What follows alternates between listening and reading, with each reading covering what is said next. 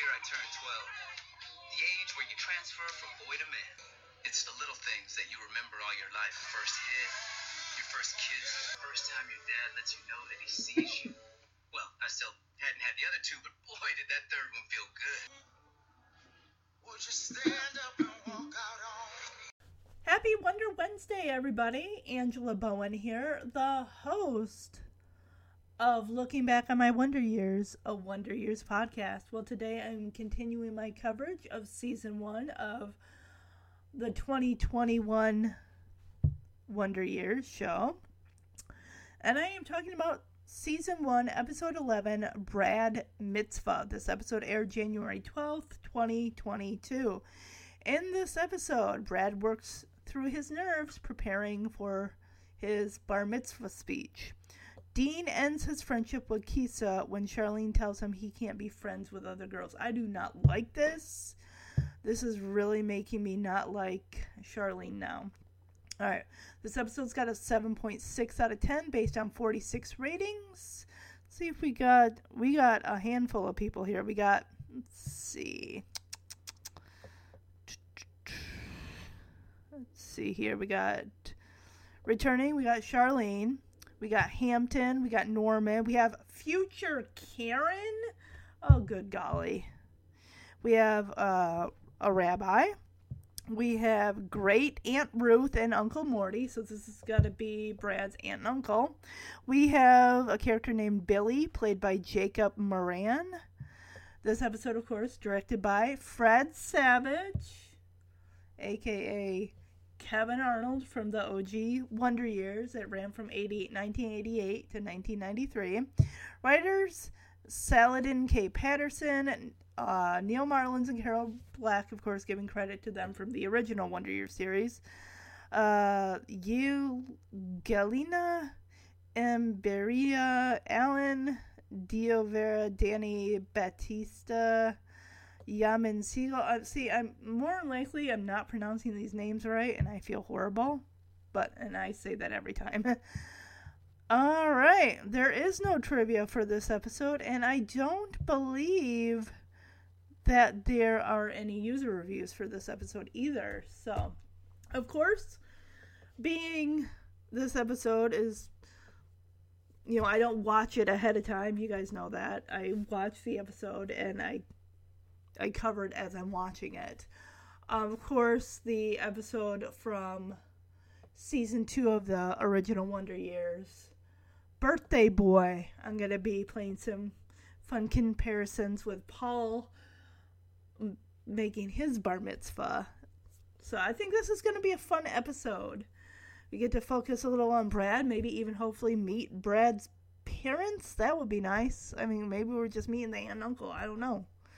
But we'll see. We'll see. All right. So if you are looking where to find the Wonder Years podcast on social media, it has its own Facebook page. Looking back at my Wonder Years, a Wonder Years podcast. We also have a Instagram for it, LBOM Wonder Years podcast. Actually, I think I just renamed it the Wonder Years podcast to make it simple.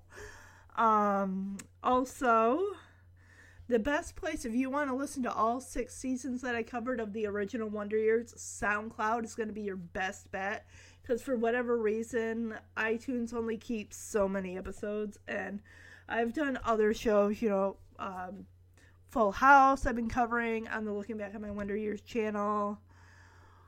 Episodes of Small Wonder, which I actually am halfway through season two. I'll be finishing that up this year.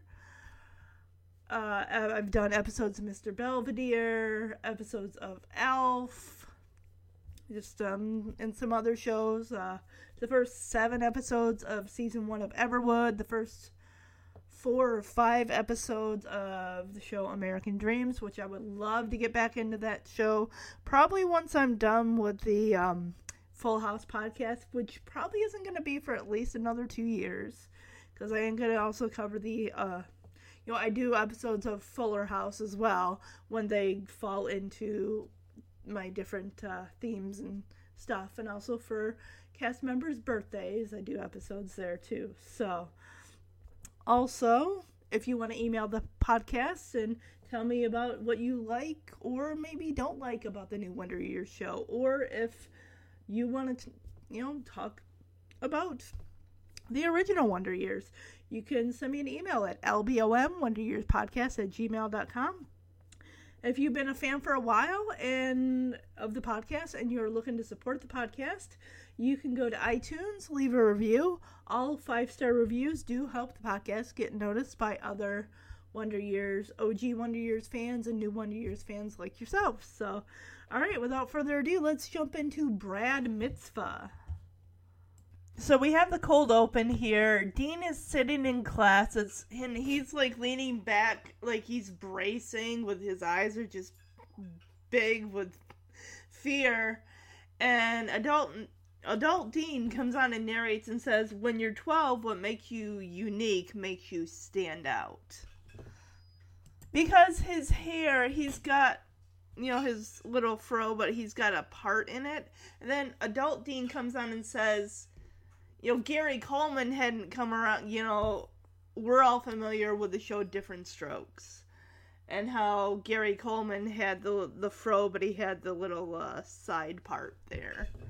So a bunch of white kid, you know, his classmates are like standing in front of him, and this one girl in particular is just like, "Oh, can I touch it? Like, why do you want to touch his hair, girl? What's your deal?" Oh.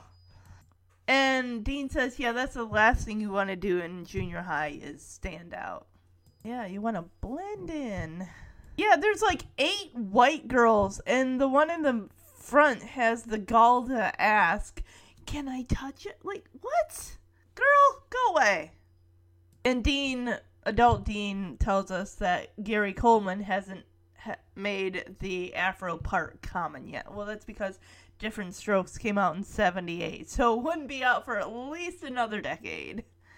Although, wait a minute, if this is the new year, then it would be 1969.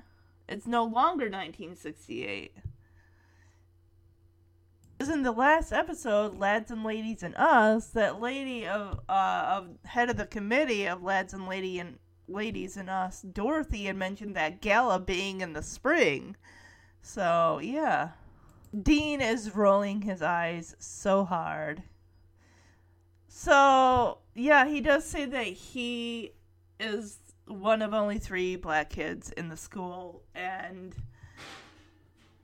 Brad sticks out for for a white kid. He definitely he definitely stands out.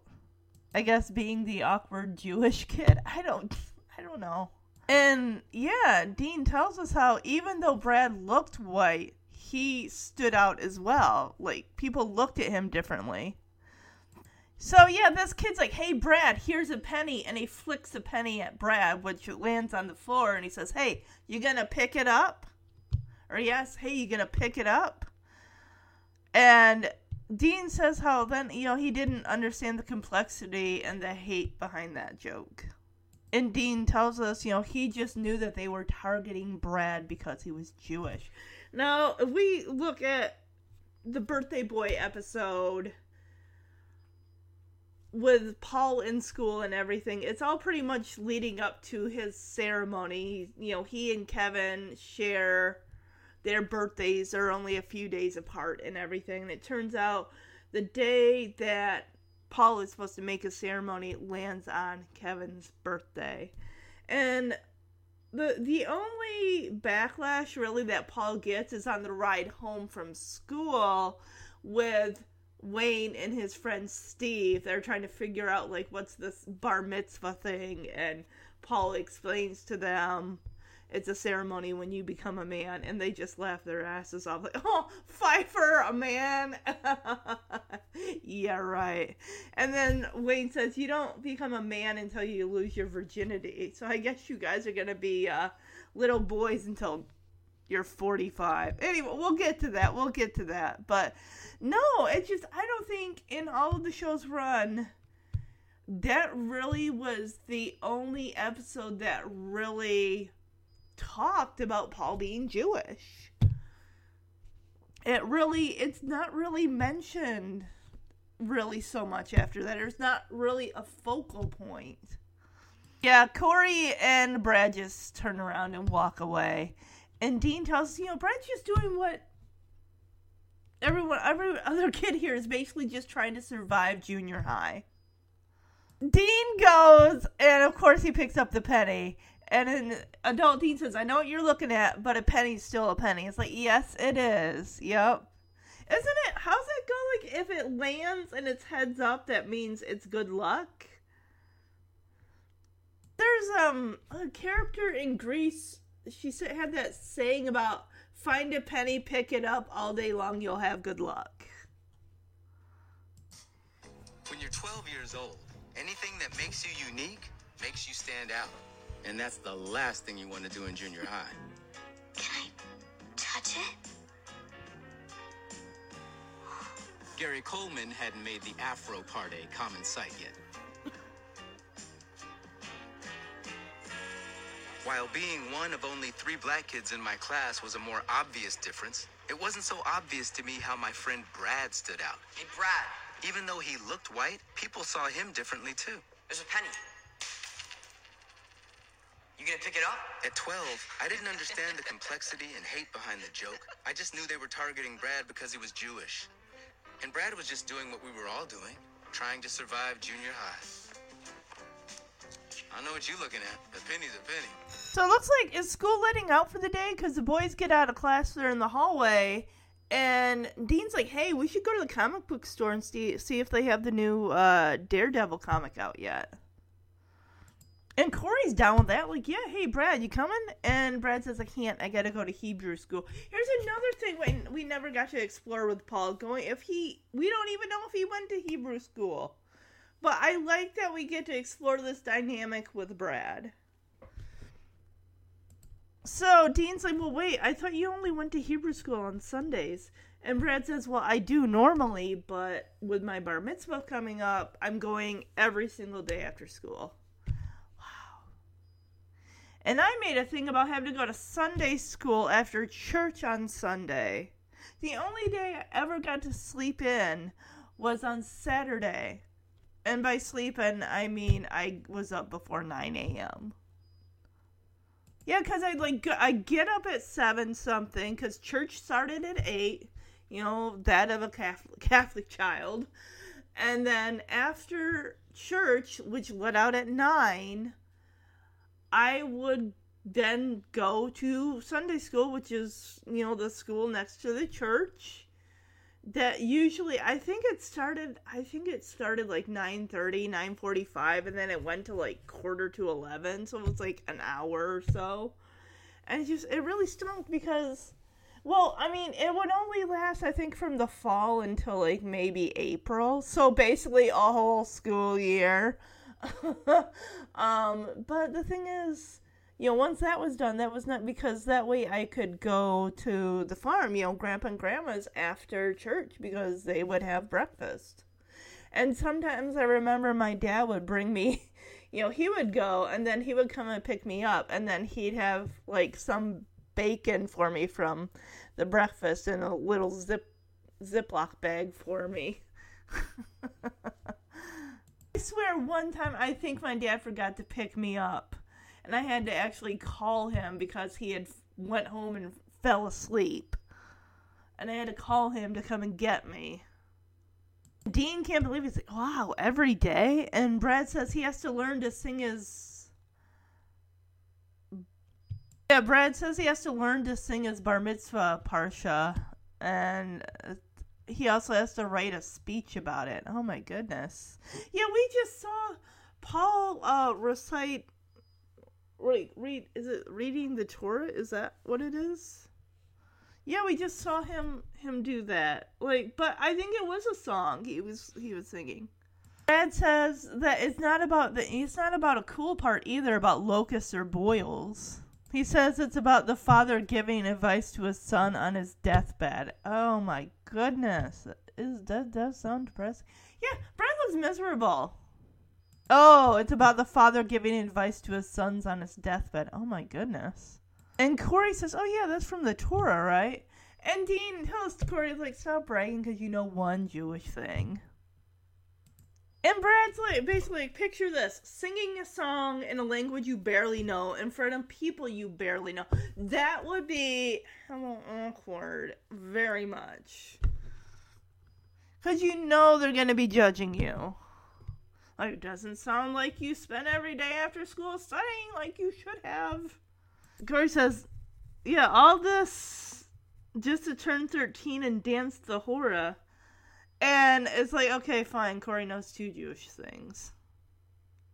Okay, here we go. So this is where Brad says it's more than that. It's this whole becoming a man thing or whatever. So he doesn't think much of it. Like it just this is a big responsibility to put on the shoulders of a boy that is turning 13. Corey says, "Hey, my pop says that you become a man when you start paying electric bills." Okay. Dean says his aunties tell told him that he be- you become a man when you learn how to please a woman. That is can be taken on so many levels.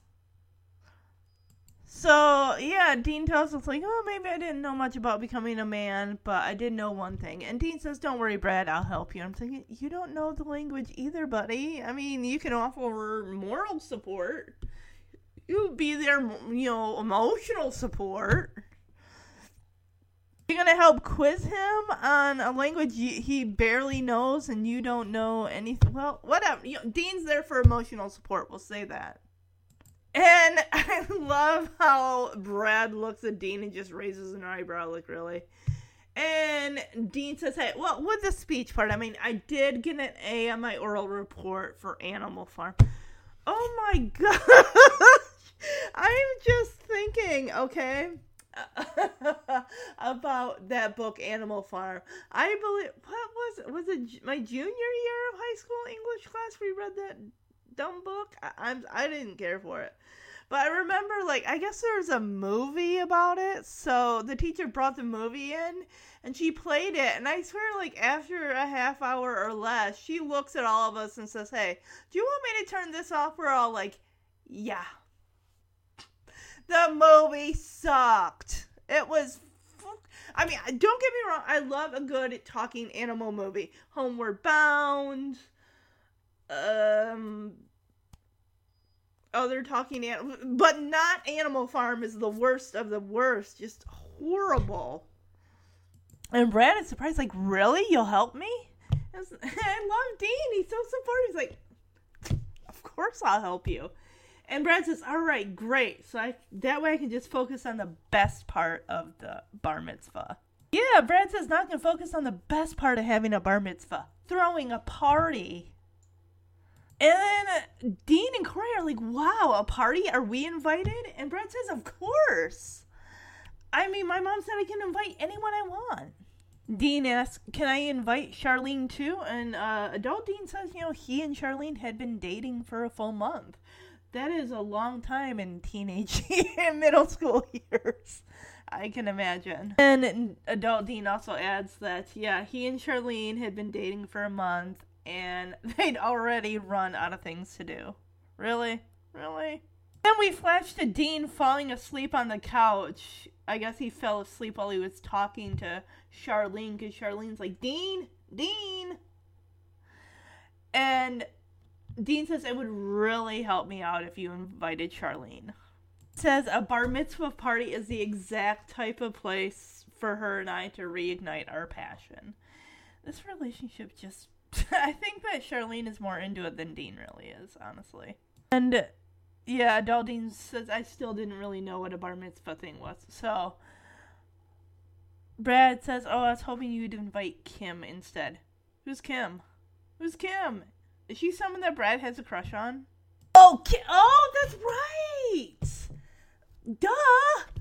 Kim Dean's older sister that Brad clearly has a crush on. It's never gonna happen, man. So Dean says, "Okay, if you let me invite Charlene, I'll see if I can get Kim to come along too." What? Mm, I can't see her. What is Dean gonna have to offer his sister to get her to come to a thirteen-year-old boy's bar mitzvah party? Dean tells Brad as they shake on it, now get to Hebrew school and Torah it up. Dean says, We have a party to prep for. Go to the comic book store after school tomorrow and see if they have the new Daredevil yet. Sure. Brad, you coming? Can't. I gotta go to Hebrew school. I thought you only went to Hebrew school on Sundays. I do, but with my bar mitzvah coming up, they're making me go every single day after school too. Really? Every day? Yeah, well, I gotta learn to sing my bar mitzvah parsha and then write a whole speech about it. And it's not one of those cool portions about locusts or boils either. It's just a father giving advice to his sons on his deathbed. Yeah, and all that's from the Torah, right?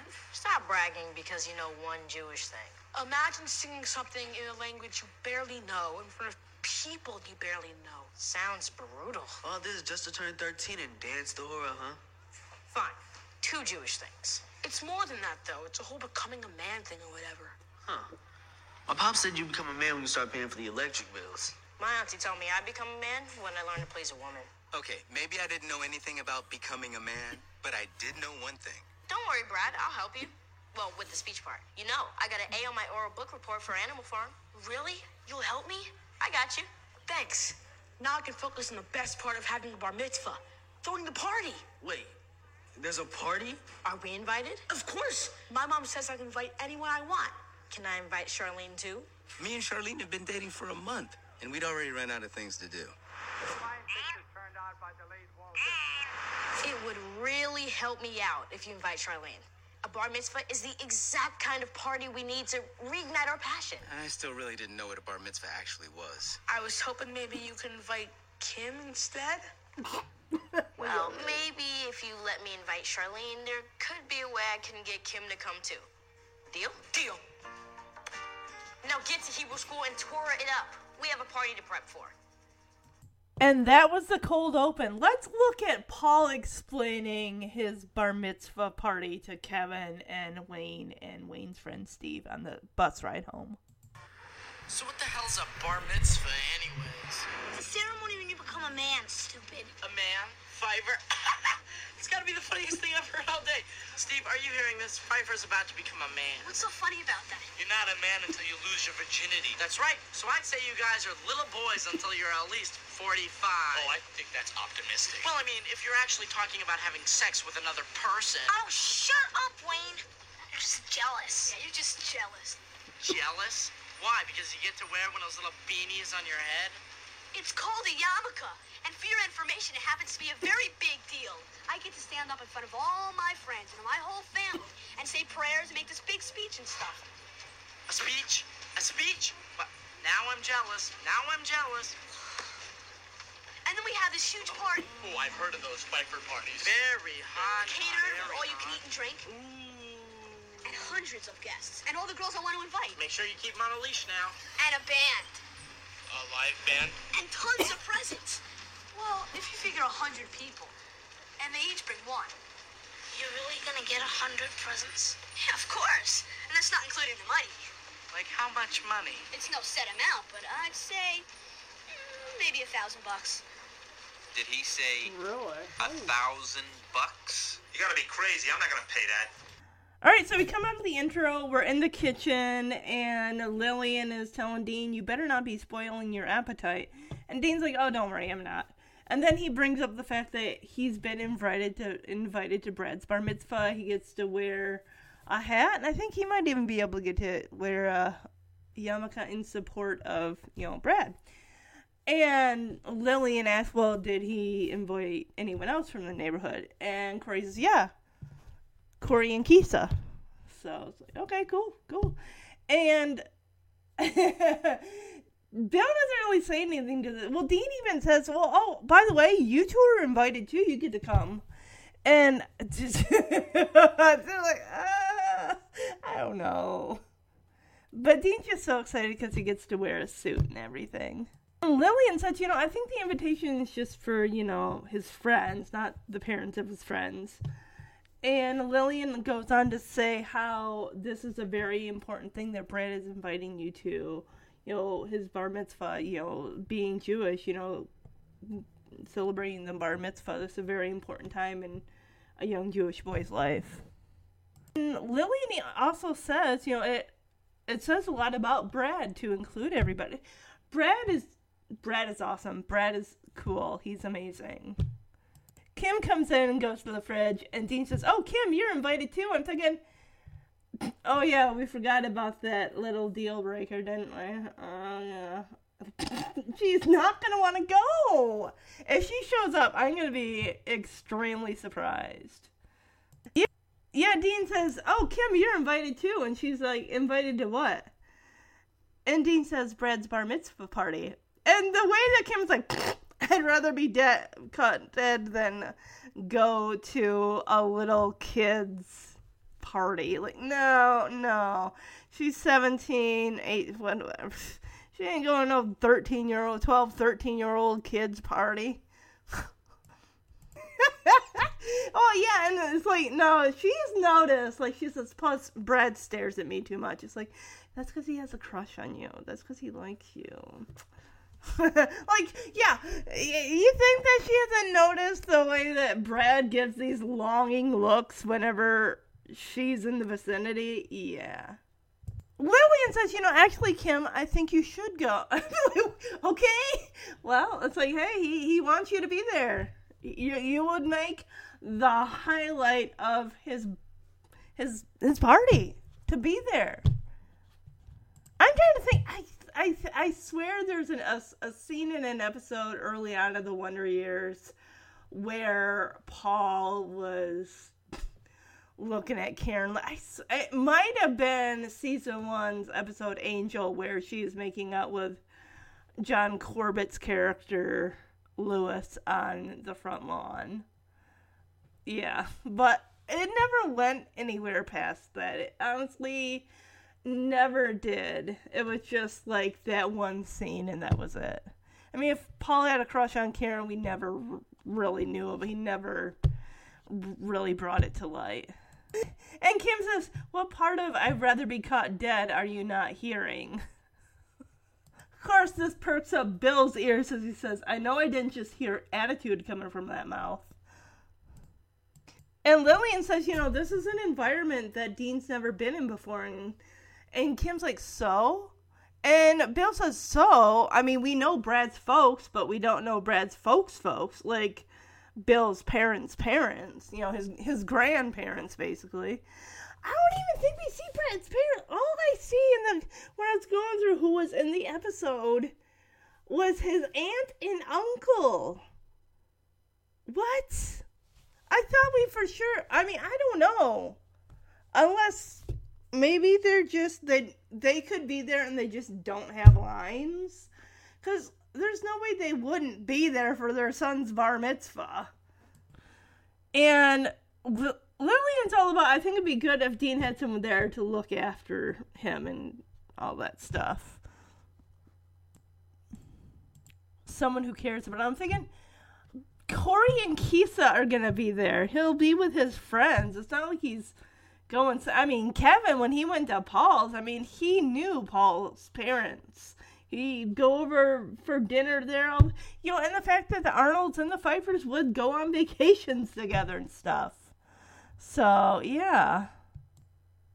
And Kim just why are you asking me then? And Bill puts his foot down, like, you're going and that's final. Like, you don't have a say about this. Well, I, I yeah, I kind of figure like if Kim's gonna go to this thing, then she's gonna have to accessorize. Well, then I'm gonna need some new bar mitzvah shoes. Maybe, maybe a bar mitzvah dress, huh? yeah, it's like, hey, if I'm going to this thing, I need some new clothes. the way that Bill looks up and Kim just smiles and walks out of Dan practically prances out of the kitchen. And Bill's like, oh, that girl's gonna be the death of me. And Lillian says, Oh, she's gonna be the death of us all, basically. And Dean, as he he's like biting into a cookie or something, He says, "Nope, couldn't agree more." See, I thought that was a cookie. Is that one of those oatmeal, oatmeal cream sandwiches? That honestly was such a big disappointment after I saw. um I thought I'd had them before I'd seen Honey I Shrunk the Kids, but it's like they put such an emphasis on those things I mean, I know when the kids were shrunk and they were eating that big one and just just the cookie just falling over. It, it just it looked more cookie than oatmeal. And when you eat an oatmeal cookie, it looks it's more oatmeal crumb like soft than crunch. I'm like, uh, I don't know. I just I'm not a big fan of. I mean, I like oatmeal, and don't get me wrong, I do like peanut butter oatmeal cookies, but I just I'm not a fan of uh, the oatmeal. Co- I don't know why. I just meh. just a letdown to me after seeing that movie. I I tried to see it in like a different light after seeing that movie. Like, oh, let me take some of the cream from the middle, and let me take a little like bit of this. Co- nope, nope. Uh, also, if you're new to the podcast and you haven't checked out the uh, movie reviews I've done, I have covered all three Honey, I Shrunk the Kids movies. I got uh, Honey, I Shrunk the Kids, Honey, I Blew Up the Kid, Honey, We Shrunk Ourselves. I believe I did that. I think that was in 2020. That was March, April, May that I covered those of 2020. Boy, oh boy, do I rip the hell out of the third movie because that is utter weak sauce. You better not be spoiling your dinner. Oh, guess what? I got invited to Brad's bar mitzvah. I get to wear a suit and everything. Did he invite anyone else from the neighborhood? Corey and Charlene are coming. Oh, will you look at that? I bet his parents are Oh, inviting you Corey guys and too. Charlene, not Keisa. I think the invitation is just for his friends. But this is a very special thing that Brad's inviting you to. A bar mitzvah means a lot for a young Jewish boy, and it says a lot about Brad to include everybody. Kim, you're invited too. To what? Brad's bar mitzvah party. I'd rather be caught dead than go to a party with a bunch of little kids. Plus, I'm not Brad stares at me too Cheese. much. Actually, Kim, I think you should go. What part of I'd rather be caught dead are you not hearing? I know I didn't just hear attitude coming from that mouth. No, sir. This is an environment Dean hasn't been in before.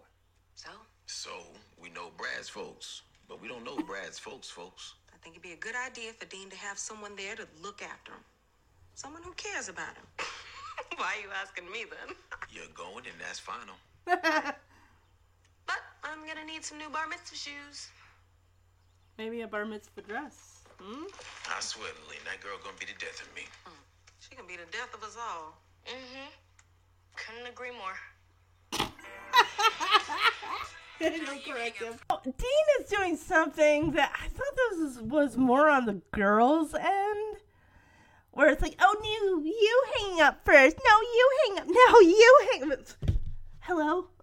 yeah. That's just, it seems more like the girl's more into doing that than the guy. But seeing this from Dean's point of view, it's just kind of goofy. Especially because, you know, he's on the phone. It's not like he's on a cordless phone or on a cell phone or anything like that. So you pretty much, when you're having these conversations with your boyfriend or girlfriend or whoever, pretty much, if your family's in the room, it's like, what all can you really, yeah. Talk about awkward. Dean is just like, he holds the phone like, wow, I can't believe she hung up first, and he hangs up the phone. Okay, oh, okay, so no, um, Dean had said that he and Corey and Charlene were invited, not so. Um, didn't uh, Brad didn't invite Keisa? Okay, well maybe he did, and we just haven't heard about it. So Lillian notices that Dean's been spending a lot of time with Charlene, and asks the obvious question: Is she your girlfriend? And of course, this is awkward for Dean. He's like, "Mom, Dad, do something." And uh, sure, Bill's like, just answer your mother. Like, I don't, don't pull me into this, please. yeah, when Dean says, Dad, do something. And Bill says, boy, answer your mother. And Dean says, yeah, she's my girlfriend. And Dean, uh, Bill is just like, like, I got Ah. I swear, Bill just relishes that being able to tell Dean what to do. Like, answer your mother. I don't know why, but I just got the picture in my head from the movie Bambi when he meets Faline for the first time.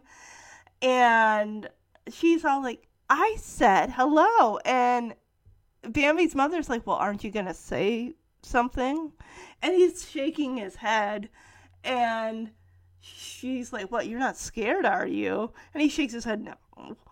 And then she pushes him forward. And I love his like eyes closed. He's just so bashful and embarrassed. He's like, Hello. and she, ah, she starts giggling. Faline starts giggling just runs away. Yeah, just like any little girl. Like, oh my gosh, I got him to talk. Ah, I'm so embarrassed. Bill loves us. Look at you, got yourself a little girlfriend. Ah, my man. Adult Dean kind of tells Lily it's an exciting thing when your dad's, you know, exci- excited for you and everything for the first time. It just is an amazing feeling. So Bill's like, "You got any money? You got a girlfriend now?" Like, "Oh yeah, hey, are you gonna up his allowance so he can spend his money on his new girlfriend?" yeah, Bill says, "You got a girlfriend now. You gotta have money on in your pocket at all times." And Dean says, "Yeah, but you don't give me an allowance." And Bill says, "Yeah, no, I'm not going to either." and Bill says, "Here's three dollars for you and your lady." Aw, I bet three dollars could go a long ways in '68. Now I'm thinking of that episode where Bart of The Simpsons, where Bart is trying to earn money for a comic book. He's got all he got is 50 cents. And Homer says, You know, 50 cents was a lot back when I was your age. And Bart says, Really? And Homer says, Nah. and Lillian says, You know, I think it's sweet that you have a girlfriend. You know, Charlene seems like a nice girl. Oh, she's the pastor's daughter, so I would I would hope so. She's not one of those like wild pastor daughter girls, right? You know, the kind that are all like, well, I gotta rebel because my family's religious or something to that effect. I don't know. We've seen the kids on Seventh Heaven how they rebel. Yeah. Oh, even even Bill brings up the fact like, yeah, she's a preacher's daughter, so you better treat her right. And I'm just thinking, what's gonna happen if they eventually break up? Like, how is that gonna go over? Okay, now we gotta find another church to go to because Dean broke up with the preacher's daughter. Thanks a lot, Dean. And Bill says, you know, be respectful. Don't be out there acting all mannish. And Dean says, all we ever do is talk. And Bill says, well, what do you need those $3 for? As he takes it back. I'm like, oh, come on. Lillian does bring up a good point to Dean. It's like, just make sure that she treats you right, too. It's like, yeah, um, I know junior high girls, probably even high school girls, they get when they're dating a guy, I'm sure they can get pretty possessive. Like, I don't want you looking at another girl, talking to another girl, or even thinking about another. I don't. None of that. None of that. None of that. None of that. Like, even when you're not with me, you need to be thinking about me. Kind of like. I don't. And how do you? I mean when your your significant other has you know friends of the same of the opposite gender how does that work? I mean you don't say i'm sorry but anyone who says like well you can't be friends with that person once we're together because it doesn't see look right or something like that. The whole thing about how you can't have friends of the opposite gender because just people of the opposite gender what can't be I, I don't know without anyway and it just is like no you would drop that person right away as soon as they start putting down rules like that. Like you yeah you are not going to dictate how someone is going to be around and you're not going to say you can't have those friends anymore once we're together because you know what that person's going to say to you? They're going to say bye bye bye bye seeing that like going forward in the next couple episodes because i've seen preview for the valentine's day episode and dean is not with charlene anymore. So something between this episode and the next episode happens with dean and charlene clearly and they are not together. And i hope that he, Dean stood up for himself and said, Hey, look, she is my friend. If you have a problem with that, then this is not going to work between us. And just been flat out honest. Say, Hey, I am allowed to have friends of the opposite gender. if you have a problem with that, then I can't. This is just that's on you. Then that's your problem. That's not mine. But then again, they're 12, so whether they're thinking is that far ahead, I mean, I don't know. And Dean asks for clarification, like, what do you mean? And Lillian says, Well, I noticed that you like to do a lot of the things that she likes to do. And it's fine to do that, but maybe once in a while she should do things that you like to do. I mean, yeah, exactly. That's only fair. And Dean is like, Well, that's not true. And Lillian says, Oh, really? So you like the Lawrence Welk show? The Lawrence Welk show, my grandpa loved that show on Saturday nights, after we'd have uh, my dad and I would have dinner at the farm, which pretty much consisted of hamburgers made on the stove and a bowl of potato chips. And if you, yeah, we didn't have hamburger buns, we just had regular, you know, loaf bread. So if you want to make it into a burger, you have your two slices of bread. So yeah, that pretty much is what Saturday nights at dinner at the farm would be. When yeah, so and then afterwards, Grandpa would always go into the living room and watch the Lawrence Welk show. And Dean says, Yeah, I like the bubbles. Now, it's been a very long time since I've seen the Lawrence Welk show. I would only catch snippets, like when my grandpa was watching it, but I guess there were bubbles. Is that right? That show was about performing, you know, music. My grandpa, my grandpa, another thing, my grandpa was big into polka music. Probably, you know, the uh, the German uh, heritage in him, I guess. And Lillian brings up a good point for Dean to take notice of. You don't have to change yourself to make a girl like you.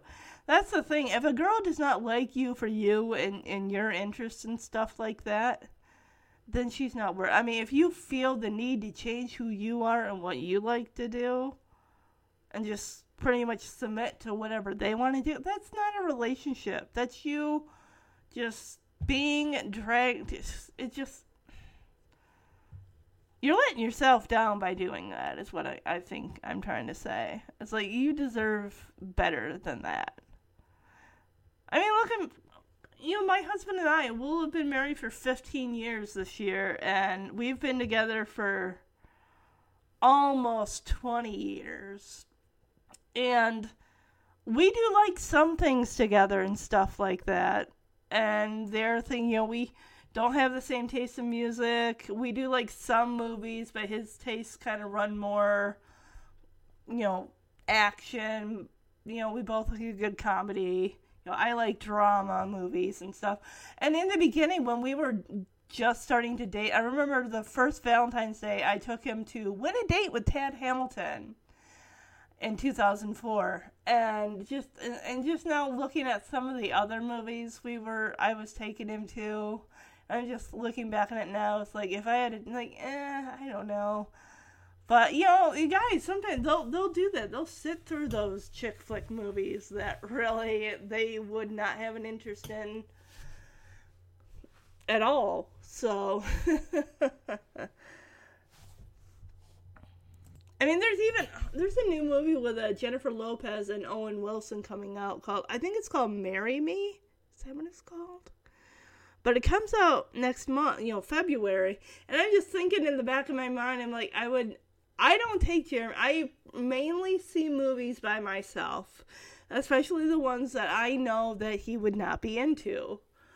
But we did see the Ghostbusters movie, which he doesn't listen to this podcast, and the Ghostbust the new Ghostbusters movie, you know, Afterlife came out, so that is one of his Valentine's Day gifts. I'm getting it for him because I also like the movie, and he has the other movies, so yeah.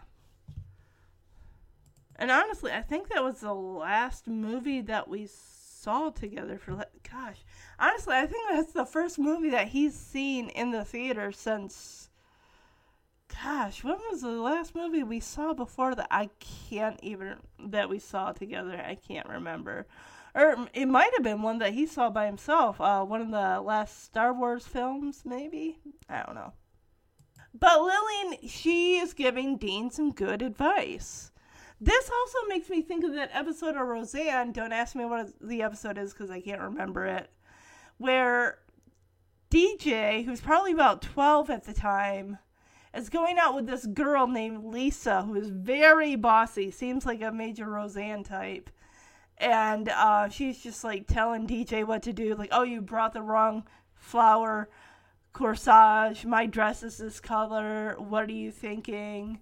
And just like, hey, DJ, we're getting our picture taken. Put your arm around me like we're going together, not some just some girl you picked up somewhere. Something just, just and and not like that. It's just. And the funny thing is, the girl who plays Lisa, you want to know who she is? Ashley Johnson, who played Chrissy Seaver on the last three seasons of Growing Pains. No, it's the last two seasons, season six and seven. I'm sorry. But oh my gosh. And even in that episode, it's like Roseanne at first is like, oh, I like that girl. But then she realizes like she's just bossing DJ around. And then she and Dan have to set DJ straight. Like, that is not what you want in a girl. And DJ just thinks like, well, that's what you do with dad. You just boss him around, and he just you he follows or your orders and all that stuff. And it's like, no, that's not how you. That's not an example of a a good relationship. So yeah. It's just it's funny how watching this episode I'm getting glimpses to other movies and TV shows in these instances and it's just it's funny. And Bill says, Well, I changed for you. You made me get rid of my conch. What's a conch? And I love how Lillian says, And you're welcome for that. And she adds how Dean is perfect the way he is. And Dean says, Thanks, Mom. I get it, right? I won't let her boss me around. And Lillian says, Okay, and I will make sure to have that brown suit pressed and ready to go for Brad's bar mitzvah. Uh, oh boy, we're back to square one, aren't we, Dean? As he says, Oh, Charlene wants me to wear black. Kid! Ugh! I'd be like, You're wearing a brown t- suit. Okay, if she's got a problem, she can come to me and talk to me about it. I mean, that's what I would say if I were Lillian. Lillian says after Dean says that, it's like, oh lord. Like my boy. Someone help my boy. No, you hang up first, Charlene. No, you. Hello? Wow. Can't believe she hung up first. And so you've been spending a lot of time with Charlene lately. I guess. Is she your girlfriend? Mom! Dad, do something. Boy, answer your mother. Yes, she's my girlfriend. Look at you. Got yourself a little girlfriend. My man. It's an exciting thing when your dad's impressed with you for the first time. Got any money on you? Got a girlfriend now. Gotta have a little money in your pocket at all times. But you don't give me allowance. That's right. Not going to. But here's $3 for you and your lady. Well, I think it's sweet that you have a girlfriend. Charlene seems like a nice girl. And she's a preacher's daughter, so make sure you treat her right. Be respectful. Don't be out there acting all manny. All we ever do is talk. Then what you need those $3 for? Well, just make sure that she treats you right, too. What do you mean? Well, I noticed that you do a lot of things that she likes to do, but not a lot of things that you like to do. That's not true. So you like the Lawrence Welk show? Yeah, I like the bubbles. My point is, Dean, you don't have to change who you are to make a girl like you. Well, I changed for you. You made me get rid of my conch. And you're welcome for that. But Dean is perfect the way he is. Thanks, Mom. I get it. I won't let her boss me around. Okay, baby. And I'll make sure to have that brown suit pressed and ready for the bar mitzvah. Oh, Charlene wants me to wear black. So yeah, now it's the next day at school. The kids are getting off the bus. Dean and Keisa get into uh, a discussion about Daredevil, and Dean's like, "There's no way the Daredevil is dead." And Keisa says, "How much you want to bet?" And Dean says, "Well, how much you got?" And here comes Charlene. She's like, "Oh, Dean, aren't you going to walk me to class?" Like, Charlene comes up like, "Oh, excuse me, Dean." You're still walking me to class, right? It's like, uh, yeah. What's this exchange with Keisa and Charlene gonna go? Yeah. Charlene dumps her books into Dean's arms. Like, here you go. And I'm surprised she didn't say, Well, I'm surprised I had to give you my books. You could have just taken them from me. No, she doesn't say that. Um, Keisa is the one that's like, Oh, well, you know, I gotta get to social studies, so I'll see you, Dean. Oh, bye, Charlene. So, yeah, there's no like. The girls aren't angry with each other. Charlene isn't angry with Keisa, like she, or if she is, she ain't gonna show it. And I guess Charlene is trying to get Dean into the Archie comics because she's like, oh, you know, Dean, you've been really quiet about that Archie comic I gave you. Don't you like it? Haven't you read it yet? Yeah, Dean says, oh, I, I haven't read it yet. And here, oh, here we go. Oh, she jelly. Charlene a jelly. And she says, oh, well, I mean, maybe if you weren't so busy reading Keisa's comics. I'm like, oh, snap. And she also adds, and talking about them the whole bus ride, maybe you'd have time to read my comics too. And Dean's like, uh, yeah, probably, as they're, you know, walking towards the school. How far away did the buses park? It's like, well, they're walking half a mile or something just to get into the school. And I had no idea that in six, 1969, 17 magazine was in publication because now Charlene is talking about. I read in 17 magazine how the key to a healthy relationship, I'm sure it's communication. They always say it's about communication. Are you in se- where? Show me this article. I need to see it because I am calling bull on what she's saying. She made that up. She's like, in order for a couple to have a healthy relationship, they each have to get rid of their friends of the opposite sex. Bullshit. What? What is this hoopla poopla she's spouting off on? I've never heard anything like that. And you know why? Because it's not true. She made it up. I'd be, I'd be like, damn, like, yeah, um, you know what? Well, I read this article. Do you have the magazine on you? You don't? Okay. Um, cause I, I, I honestly, uh, I would even would go so far to say, it's like, I, I don't believe that. And I'm not doing that either. So uh, I guess you're going to have to find some other Patsy. And she's like, so I won't be friends with any boys. And Dean oh Huygen says, yeah, but you don't have any friends who are boys. And right away she says, and you'll stop being friends with Keisa. It's like she didn't even, she just tuned him out. I'd be like, yeah, I mean, we haven't seen him hang around any other girls.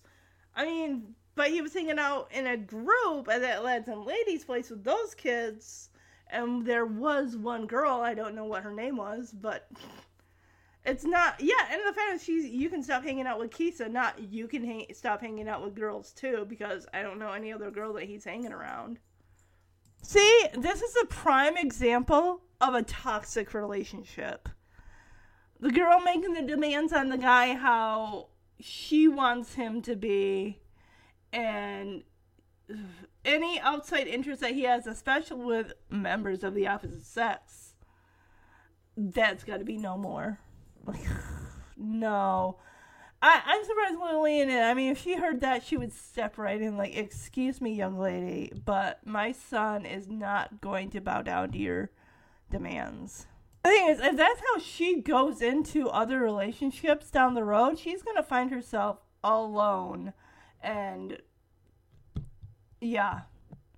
Unless she finds someone that is so desperate that they will do exactly what she wants. I I don't like Charlene. I thought she was cute and adorable and sweet at first, but now there's a side to her. And I mean, we can't say every single junior high girl is like this because I'm sure they're not. I get that, you know, teenage hormones are raging and that kind of thing, and it's just. Uh, come on. Uh, our, our, t- I mean, I could even maybe see some high school girls being like this, but junior high girls, really? Okay. See, that's why junior high romances don't last because the girls get too clingy and the guys are just like, I'm not about that. Goodbye. Dean calls her and he's like, wait, wait, wait, why? We've been friends forever. These kids don't know what forever is. She's like, and we're if we're gonna be boyfriend and girlfriend forever, then we need to have a healthy relationship. I if I were Dean, I'm like, oh, whoa, whoa, I never said anything about forever. never said anything about that. And Cl- Dean, he's like, uh, I guess. And Charlotte's great. We both we both agree. Like, no, oh my gosh, kid, this is not going to end well. Honestly, if he ends it, I'm hoping that he's the one that says enough's enough. I'm done. I can't do this anymore. I'm not going to be your lapdog. I'm not going to I'm not going to do this. Keisa's my friend, and if I want to hang out with her, I'm going to hang out with her. If you don't like it, step off. Dean even adds, like, does Keisa even count? I mean, she's not really a girl. She's my friend. Dean says, Oh, you don't still like her, do you? And Dean's like, Well, no, not like that. I mean, but this isn't fair to Keisa. Girl, you are the least mature person right now in 1968. She's like, well, these are the mature decisions that we need to make if we're going to be boyfriend and girlfriend. Oh, she says these are the mature decisions we have to make now that we're dating. Kids, you don't need to be serious when you're 12. You really don't. Don't talk about forever because it isn't going to happen. You're not talking forever when you're 12. I don't think kids even understand or can even fathom what forever means. And Adult Dean says, if I had read that Archie comic, I could have told her she was being a total Veronica. Oh, yeah, isn't that the thing? Like, Archie's in this constant love triangle type of deal with uh, Betty and Veronica. So, Betty's the blonde, right? And Veronica is the black haired girl? I don't know. So, Dean is just He's. I'll go on record and say the boy is whipped. He is whipped. And he's like, oh, okay, uh, sure.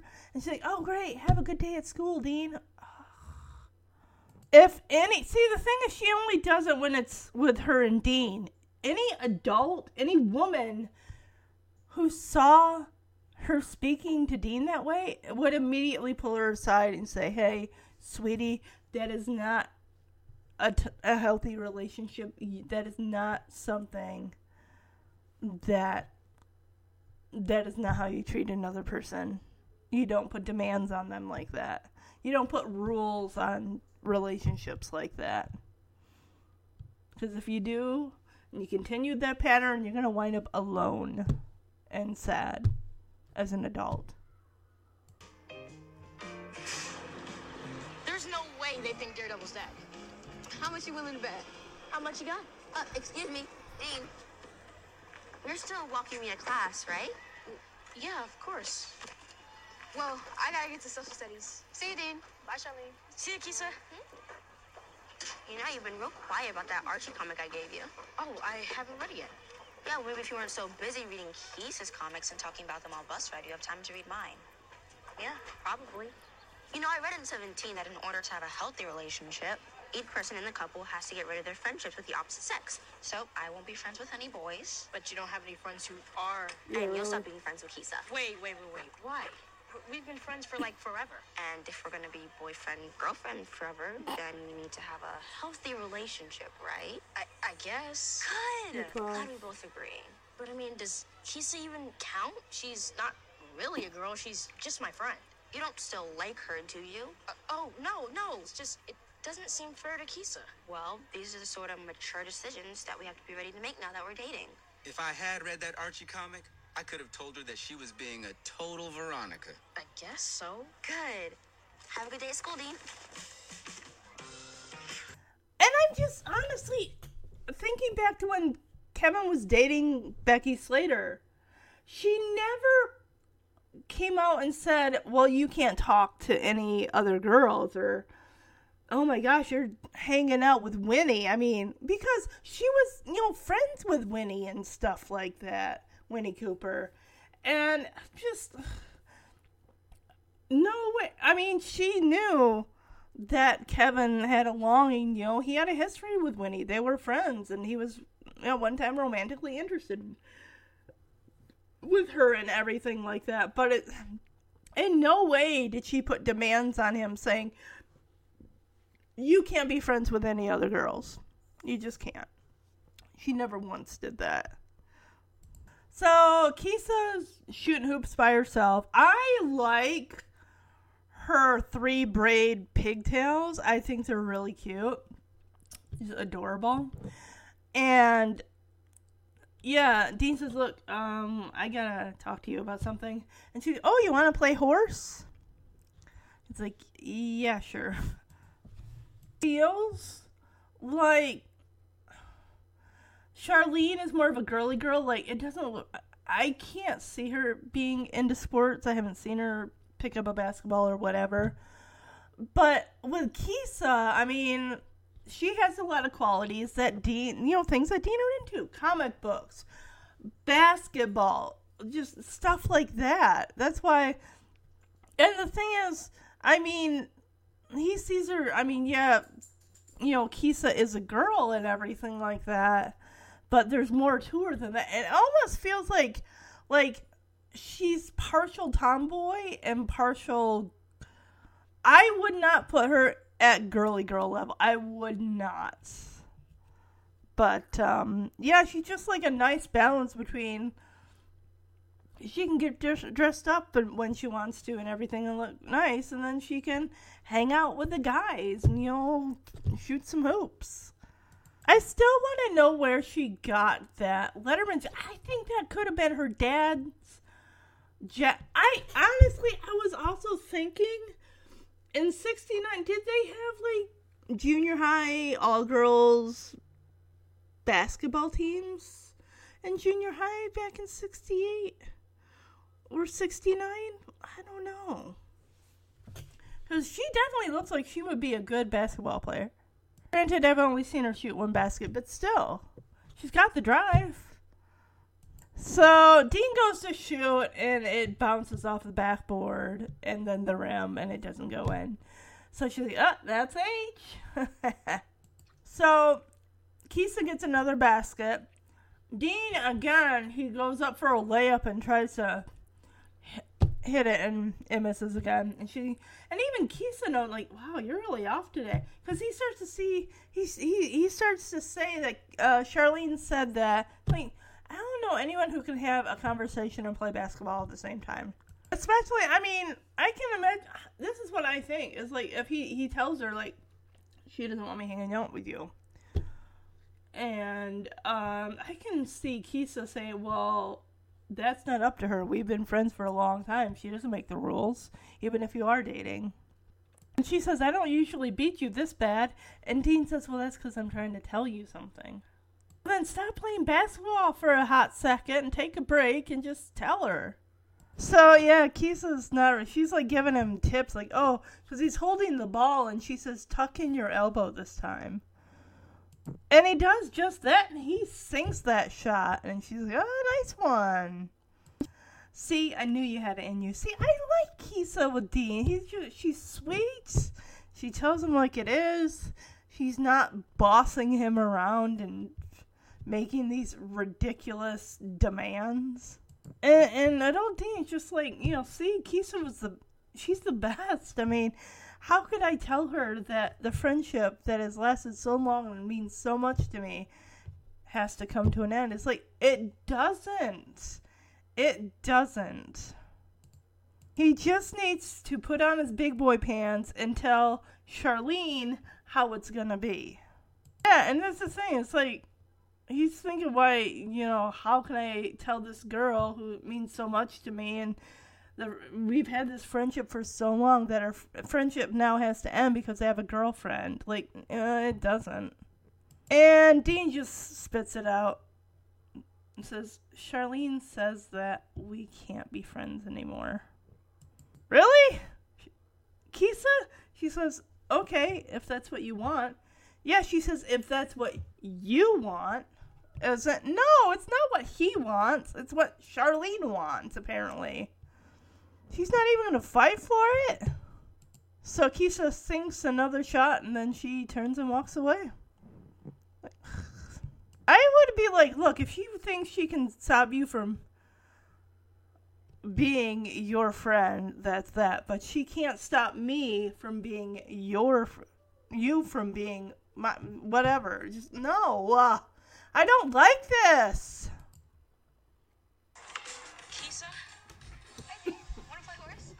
Sure, but I need to talk. Yes. Your turn.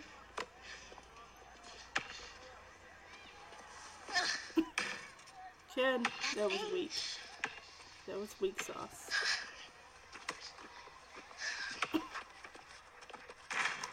Lucky. Charlene said that I.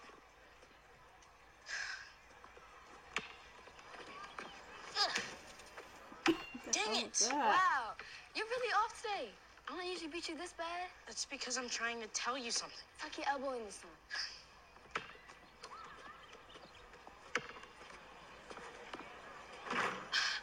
nice one. See?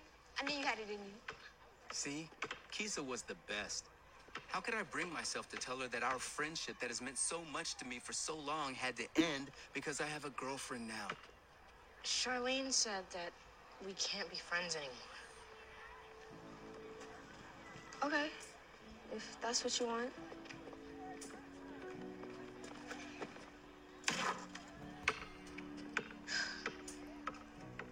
Well, hope she's gonna be okay. And adult Dean's like, well, hope she's gonna be okay. I'm like, I'm sure she'll be fine. Keisa can take care of herself. She's strong. So Dean heads over to the table with Brad and Corey, Keisa, Hampton, and Norman. It's like, hey, everybody, what's going on? Keisa's got the new issue of Daredevil, and she's and Dean's like, oh wow, the new issue came out, and Keisa's like, yeah, well, I mean, I would have taken you with me, but you know, we're not friends anymore, so. And I'm sure everyone's like, wait, what, what, what? He's what, what, what now? wait a minute, when did this happen? So the way that she's like, yeah, she's like, but we're not friends anymore. So maybe I should take my comic book that everyone is loving and reading to another table. Oh, is it basically like she's like, I mean, it looks like you're gonna have to sit somewhere else because I'm already sitting here. Sorry. Or like, oh, why don't you go sit with your girlfriend? I mean, since you guys, you know, are so, you know, tight and everything. Oh no no no! Because so she's basically thinking she, I'm gonna go sit at another table, and both Brad and Corey like, no no no no! They're apparently pulling her back down in her seat. Like, no no no, you stay. Dean, you go sit somewhere else? like, oh, we don't want Keisa to leave, but Dean, you can go sit by your girlfriend or something. Like, uh, oh no, the girl in the comic book can stay, but Dean has to go. Keisa sits down It's like, oh, well, I guess that means you should go sit at another table. So no one's to question, like, what is this with you not being able to be, you and Keisa not being friends? I would, like, Dean, you and I got, what? what's up with this? I want to know what's going on. None of the boys are to question that. Not even a, a little. I love this last thing. She's like, for the sake of your relationship, of course. she is really she is really digging into him. She is really throwing these digs at him. She like probably thinking like, uh, like we ain't in the friendship, but I'm not gonna make it easy on you. Uh, why in the heck didn't Charlene is sitting over there at that other table? I'm surprised she didn't call Dean over and say, "Hey, you're sitting with me and the girls."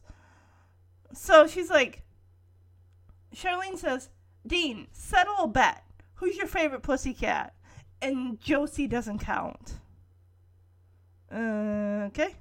Oh, that's right, because isn't it Josie, Josie and the Pussycats? I'm sorry, I can't think Josie without Josie Gell or Josie Grossie from Never Been Kissed. So they're the Falcons, Jefferson Davis Middle School or Junior High Falcons. Okay, I was wondering. Yeah, I'm like, okay, what's their mascot? Okay, the Falcons. Cool. Hey, what's going on, fellas?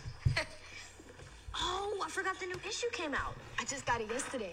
I would have taken you with me, but we're not friends anymore. So I should probably take my comic book that everyone is reading and loving to another table. Sorry, guys. No, come on, don't go. No, please don't go. Guess that means you should go sit at another table. For the sake of your relationship, of course. She was really digging into that. Yeah. Okay, Mama. Dean, settle a bet. Who's your favorite pussycat? And Josie doesn't count. Why is she not having him sit with? Because he ends up sitting with Charlene and them. He's like, ugh, this is my life now. Okay, so now we're in class. This is, I'm guessing, before class starts, and the kids are all laughing, and, and Dean comes in, and apparently. Keisa's got all these baseball cards from her bro. Okay, so we do learn she has a brother, an older brother. Okay, then that's got to be where the jacket comes from, is from the older brother. Did she have a older brother who's in college, or I'm just kind of curious. Like, do we maybe we'll learn about him? I really do hope the show gets a second season. I really, uh, I'm invested. I want to grow with these. I want to grow. I'm gonna be 40 this year. What the hell am I talking about? I want to my inner self, young one self, grow with these characters and turn this into a six season show. I would be down for I want to see these characters grow up. I want to see them go through all these trials and tribulations. I need to see this. I want to see them graduate high school. Can we have that happen? Please. Let's get a season 2. I mean, Saladin Patterson already was was he nominated or did he win like the NAACP um for the pilot, the screenplay, I believe. And EJ Williams, who plays Dean, well, isn't that so funny? His name is EJ Williams, and he's playing Dean Williams. I just think it's funny. Um, he got nominated too. I'm not sure. Did he win? I got. I want to find out. I gotta look more into that. But um, I am invested with these characters. Let's get Charlene. Let's get this breakup done. Let him. Get, let's get this done with, and let's move on to Dean and Keisa. I'm ready for it. I want to see it. Let's get them together. I know that we're like halfway through season one because there's 22 episodes. This is episode 11. I but think about it. How long did we have to wait for Kevin and Winnie to get together? They might have kissed at the end of the pilot episode, but they didn't officially get together, I believe, in season three, and then by season four, they were broken up. And then eventually they do, spoiler alert, they do get back together sometime in season five, and they're 100% together in season six. So, Winnie honestly makes Kevin work for that relationship. They are constantly on again, off again, constant, constant, all the time. And she is really harping on the fact, you know, Dean, if we were still friends, I could trade you this extra Willie Mays card that I just happen to have. And she adds, but how would you ever explain it to your girlfriend? Yeah, Keisa's not going to confront Charlene about this whole Dean said that you said that he and I couldn't be friends anymore. She's going to make Dean suffer for it. Because it's basically you're like, hey, if you're not man enough to go up to your girl and say, hey, girl, this is how it's to be, then I'm pretty much to be shooting these daggers, these digs at you until you eventually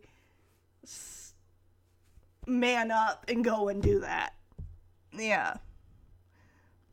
And it, Adult Dean says that it became pretty clear that his decision to end his friendship with Keisa pretty much has backfired. Like this whole thing. Like, yeah. Dean Keisa even brought homemade brownies and of course for her friends, which, you know, doesn't include Dean because, you know, it's all about the relationship with Charlene. Sorry, Dean. Friends only, and you're not one of them. Dean actually goes in for a brownie, and the way that Keisa just slams that top shut on the um Tupperware brownies. sorry. Excuse me, and so yeah, like sorry, Dean. My mom said only to share these with my friends. Okay, he's got to go to Charlene and tell her what's what. Come on, this is you're dragging this out. Come on, Dean. And uh, yeah, and she's like, and since we're not friends anymore, the look, Corey is like grinning at Dean, like, ha, she got you. And adult Dean is like, oh, she was diabolical, Really? You don't think your girlfriend's not diabolical? No, she's just crude and rude and just needs to be put in her place. I love how as Dean walks away, Brad goes over, slings an arm around Dean's shoulder says, You know, too bad you and Keisa aren't friends anymore. I mean, because I just invited her to my bar mitzvah. Yeah, Brad says, She's great. I invited her into my bar mitzvah. Dean goes to sit in his seat in the classroom and says that Brad's breath had the taste, he it had the smell of double fudge brownies and a sense of betrayal. oh, he says mixed with the stench of betrayal. Okay. Does kind of seem like the boys are siding with Keisa over Dean. Like, hey, she's got the comic book, she's got the brownies. We're gonna go with the comics and the brownies. Dean, what else? You what do you have? Not okay.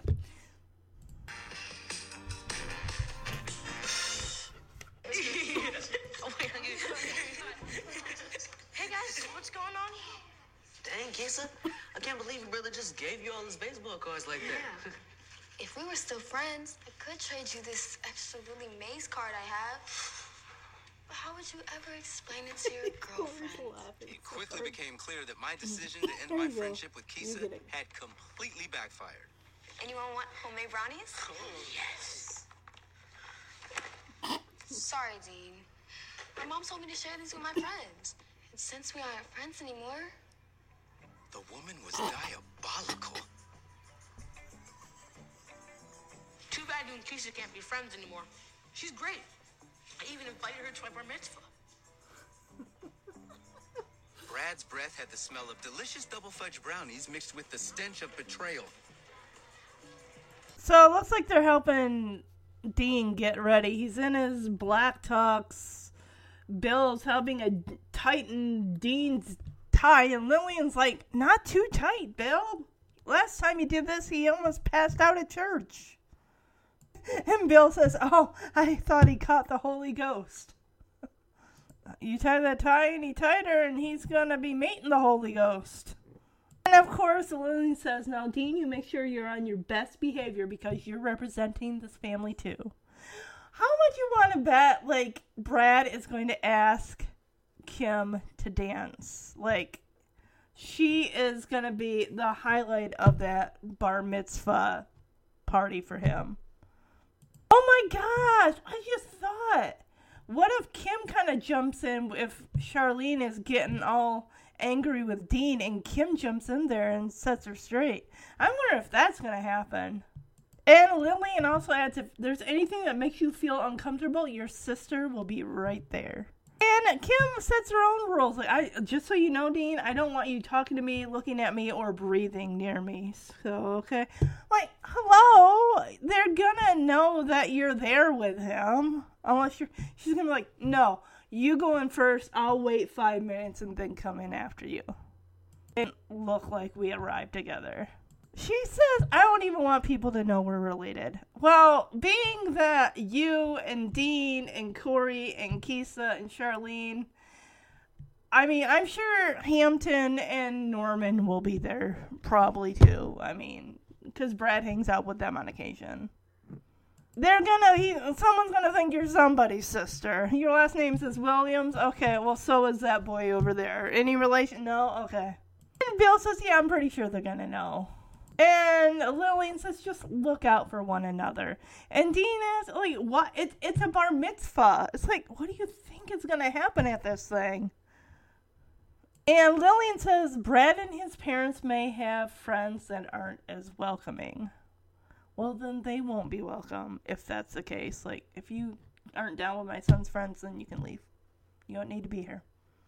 And Bill says, you know how Granddaddy Clisby says, you know, things about uh, white people. And Bill says, how would you feel if we invited Brad over to hang out with him? And Dean's like, oh. And then an adult Dean says, now that I understood. And Dean says, well, we should get going. We don't want to keep Charlene waiting. Oh, God. And there's more advice for Dean. He says, Now, when you go to the door and Charlene's father answers, you make sure to look him in the eye.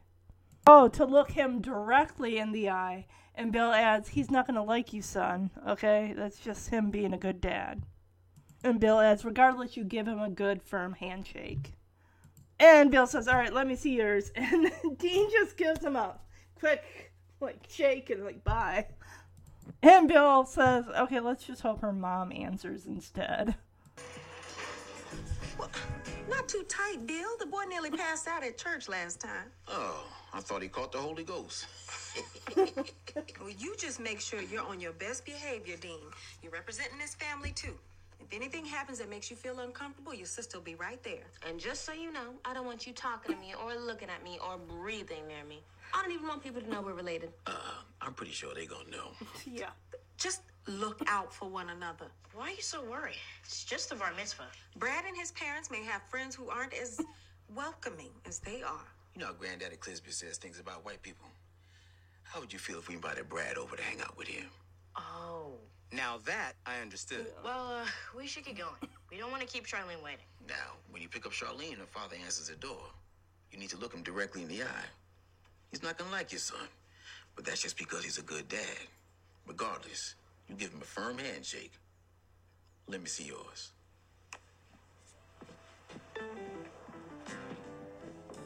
Let's hope her mom answers instead. So, okay, Kim's. Oh, that's right. Because they pull up to the house. and like, I thought they were going to the. Oh, they, that's right. They got to pick up Charlene. And yeah, they're parked in front of her house, and Kim's like, "What is with you? Charlene's waiting. You've been talking nonstop about this bar mitzvah all bar mitzvah all week." Like, yeah, it's like he, they just pull up, and he's still sitting in the car. Like, go get your girlfriend.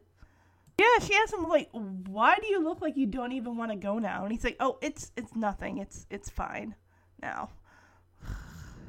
And she's like, oh, "Suit yourself." Kim's like, "If you don't want to tell me," and he's like, "Okay, I'll tell you." So my guess is like, yeah, she's not to be too happy about the way that Charlene is pretty much running Dean's life and controlling who he can and can't hang out with. Yeah, he tells Kim, Charlene said I can't be friends with Keisa anymore, which also means I can't be friends with my other friends because they're choosing Keisa over me, basically. Yeah, because he can't be friends with Keisa, so he can't be with the rest of his friends because they're choosing her over him because, you know, brownies and um, baseball cards and comic books.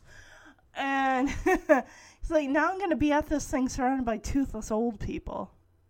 So Kim can't even understand. Like, why did Charlene not want you to be friends with Keisa? Dean tells her exactly what Charlene told him, which was in order for us to have a healthy relationship, we have to stop being friends with the opposite sex. what? Oh my gosh!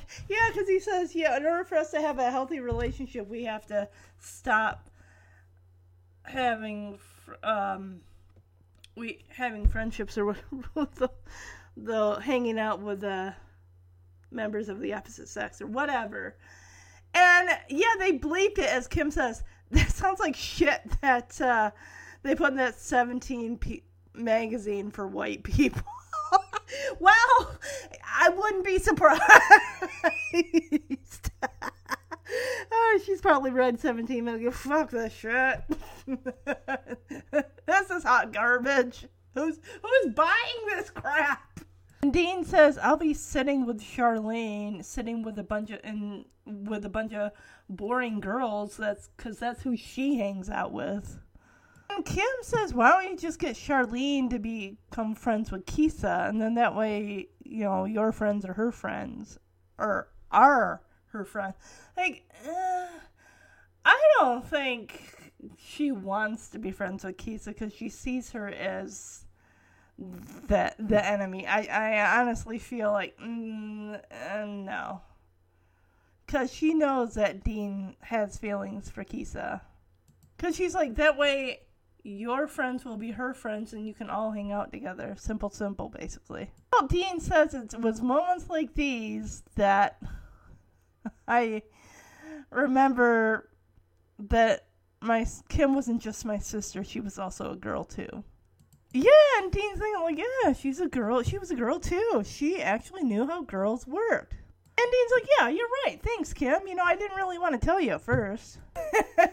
Kim, of course, turns like, okay, we're done here. Go get your girlfriend. I'm turning on the radio so I can block you out or tune you out.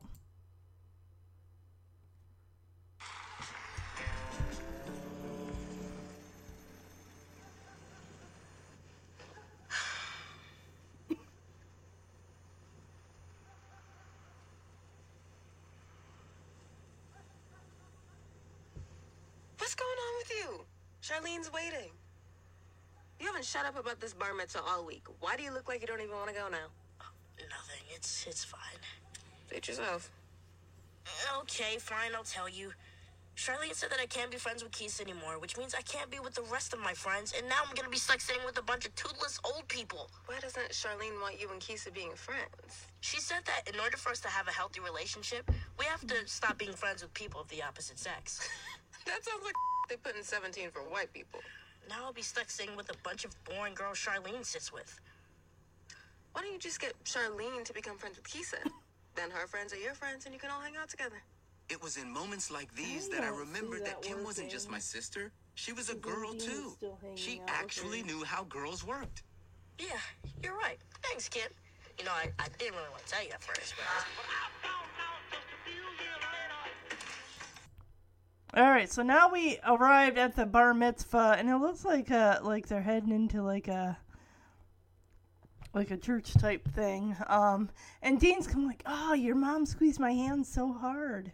I haven't met her mom. We've only met her dad because he's the uh, he's the preacher of the church. And Dean's, you know, adult Dean tells us like with all the drama between Keisa and Charlene, he forgot that he was entering a synagogue. Dean says how it still it kind of felt like you know walking in into a church because they're not in the actual they're just more in the reception area as far as where everyone kind of conjugates after and before church. And we do see Corey and Keisa there. And Dean, adult Dean tells us there's one thing he couldn't figure out, and he asks, "Hey, where's their Jesus on the cross?" Um, I like how Kim kind of clicks her tongue, like, "My brother, everybody," and Dean is like, "What? Jesus was a Jewish man too, you know." And of course, you know, adult Dean says, you know, Dean's he's still playing catch up with all this, you know, learning, you know, Jewish knowledge and stuff like that.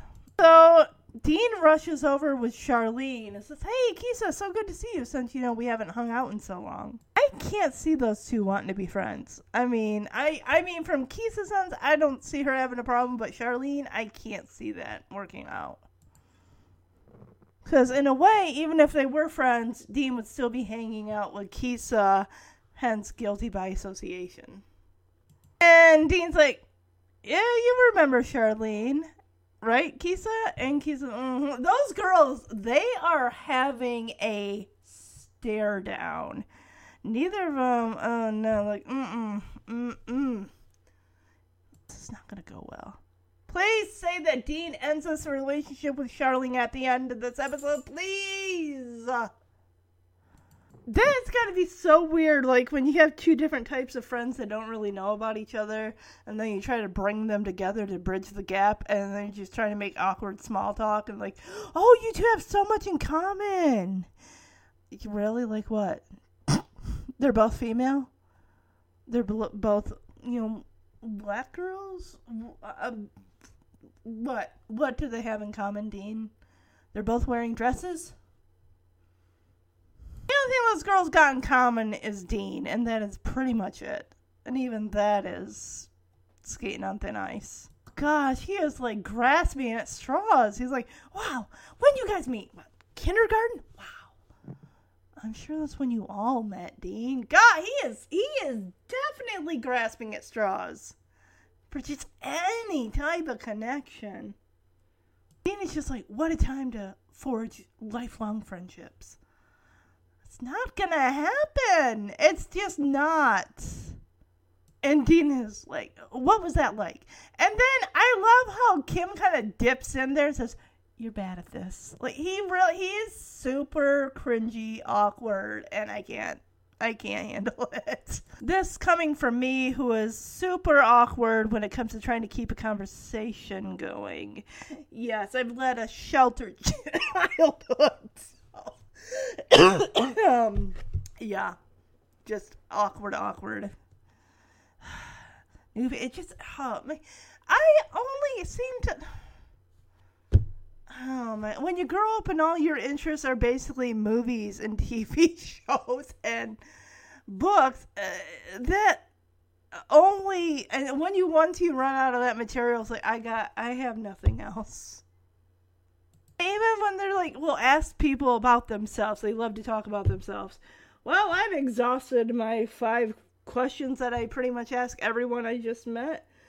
Usually, when I meet somebody. oh boy. Thanks, Kip. You know, I, I didn't really want to tell you at first, but. Your mom squeezed my hand so hard. With all the Charlene and Keisa drama, I forgot that I was entering an actual synagogue for the first time in my life. Though it kind of reminded me of church. There was one thing that I couldn't quite figure out, though. Hey, where's their Jesus on the cross? What? Jesus was a Jewish man too, you know. Eh, Clearly, I was still playing catch up on the whole Jewish thing. Apparently. What I did know was that I now had a foolproof plan on how I was going to be friends with Keisa again. Hey, Keisa, so good to see you. Especially since, you know, we haven't talked in so long. Uh, you remember Charlene? Mm-hmm. I was just thinking how you two had so much in common. When, when did you guys meet? Kindergarten? Wow, what a time to forge lifelong friendships. what was that like? You're bad at this. Yeah, really. So Brad's over in a corner, and I think he's getting a little bit of stage fright. He, stage fright. He's really nervous. Dean excuses himself and says, "You two continue your soul connection. I'll be right back." Well, I guess Corey's going to be the buffer in that showdown. Ugh. So Brad is pacing back and forth by the coats that are- hung up on a rack there, and Dean comes over like, "Hey, Mazel Tov, Brad!" And Brad, he he does not mince words. He's like, "I am freaking out here, Dean." And all your issues with Keisa and um Charlene, did you manage to help Brad with the speech like you said you would? I'm gonna give him the speech that's like, "Oh, you have trouble with um public speaking? Here you go. When you get up there, just picture everyone in their underwear. Yeah. How long has that been a thing? I want to know how long that when that thing first came into creation. That saying for fear of public speaking.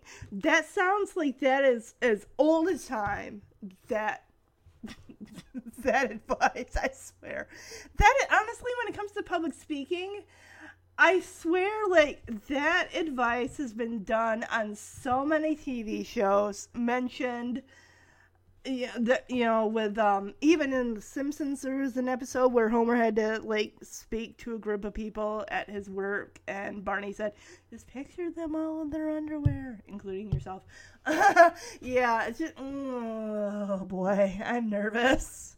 I'm nervous for Brad. I'm nervous for Dean. I am really nervous for the showdown with uh, Keisa and Charlene. And Dean can't understand. It's like, what? Why? And Brad's like, what? What do you mean, why? Like, what if I forget my Torah portion, or if my voice cracks? I'm surprised his voice didn't crack when he said that. And uh, Brad's like, well, what if I drop the Torah? I mean, those things weigh like 50 pounds. And Dean keeps kind of looking over at uh, Keisa and Charlene, who aren't talking. They're just looking in Dean's direction. Oh, God, awkward. Awkward! Brad says, I, I haven't even finished my speech yet. What? Oh, my. What have you been doing this whole time, Brad? What have you. Looking at comic books and uh, baseball cards and uh, whatever else? I don't freaking know. Poor kid. It's nerves. It's just nerves. It will be okay. All the times I had to get up in front of the class in high school and junior high and read a paper that I wrote.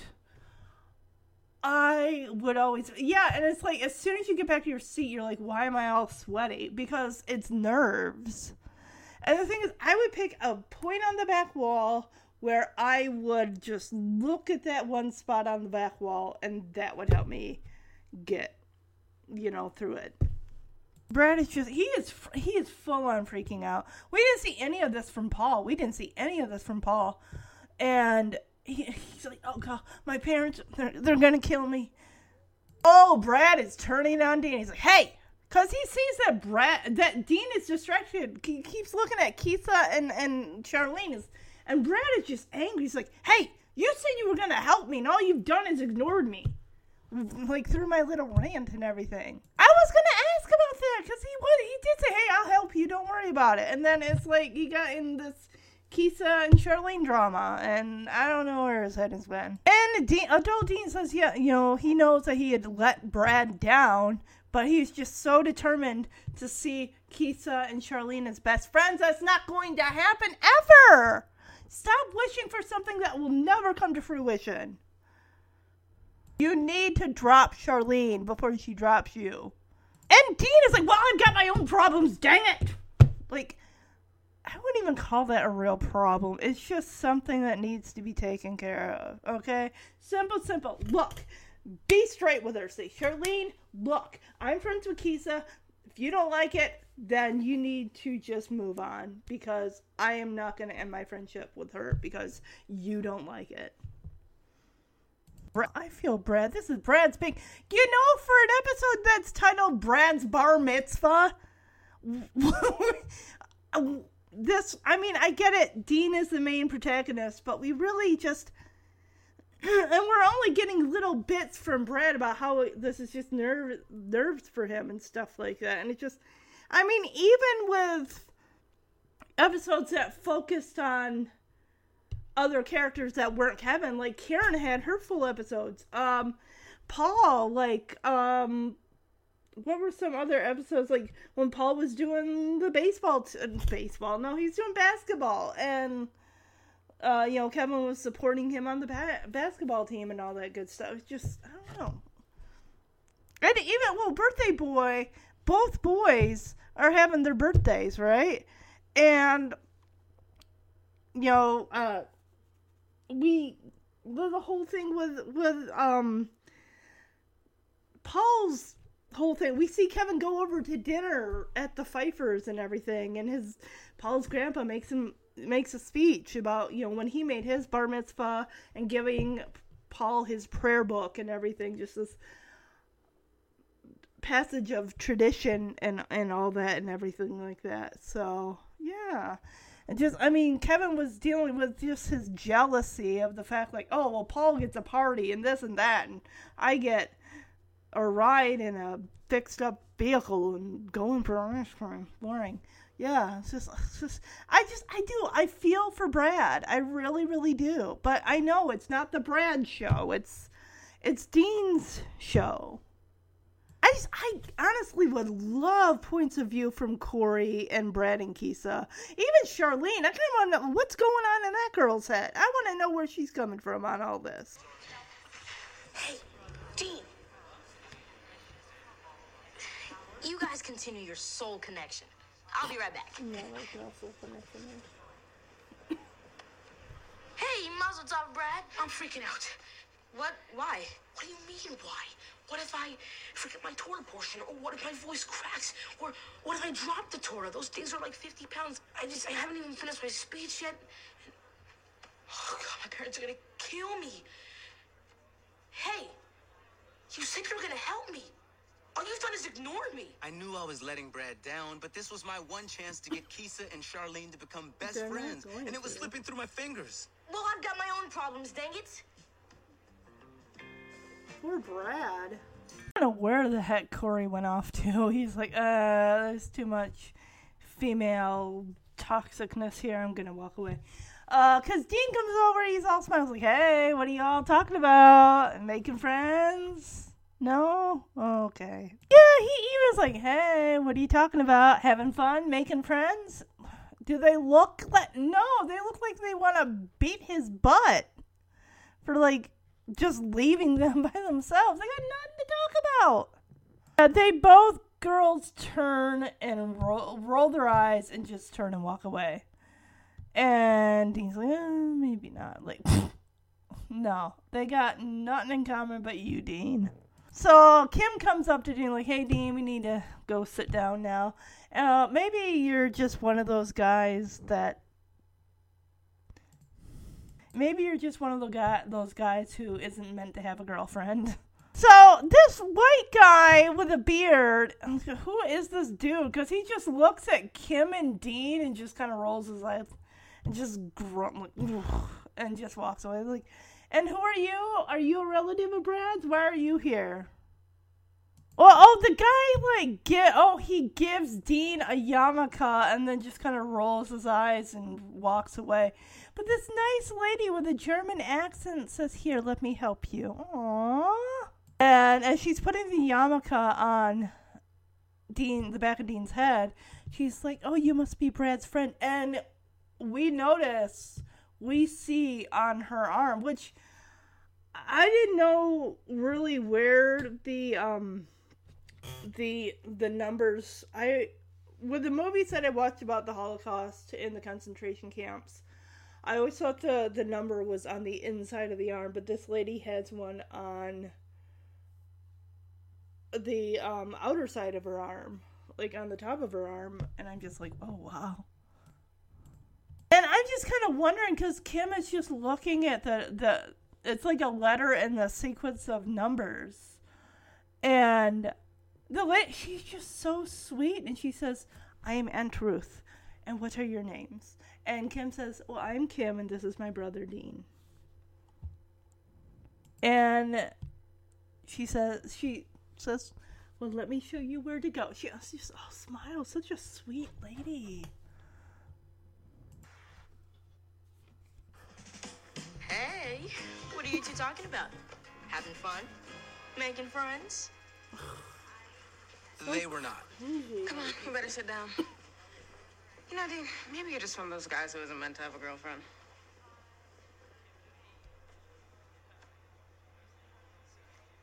No, wait, Kim's what's up with Here. Let me help you. You must be Brad's friends. I am his Aunt Ruth. What are your names?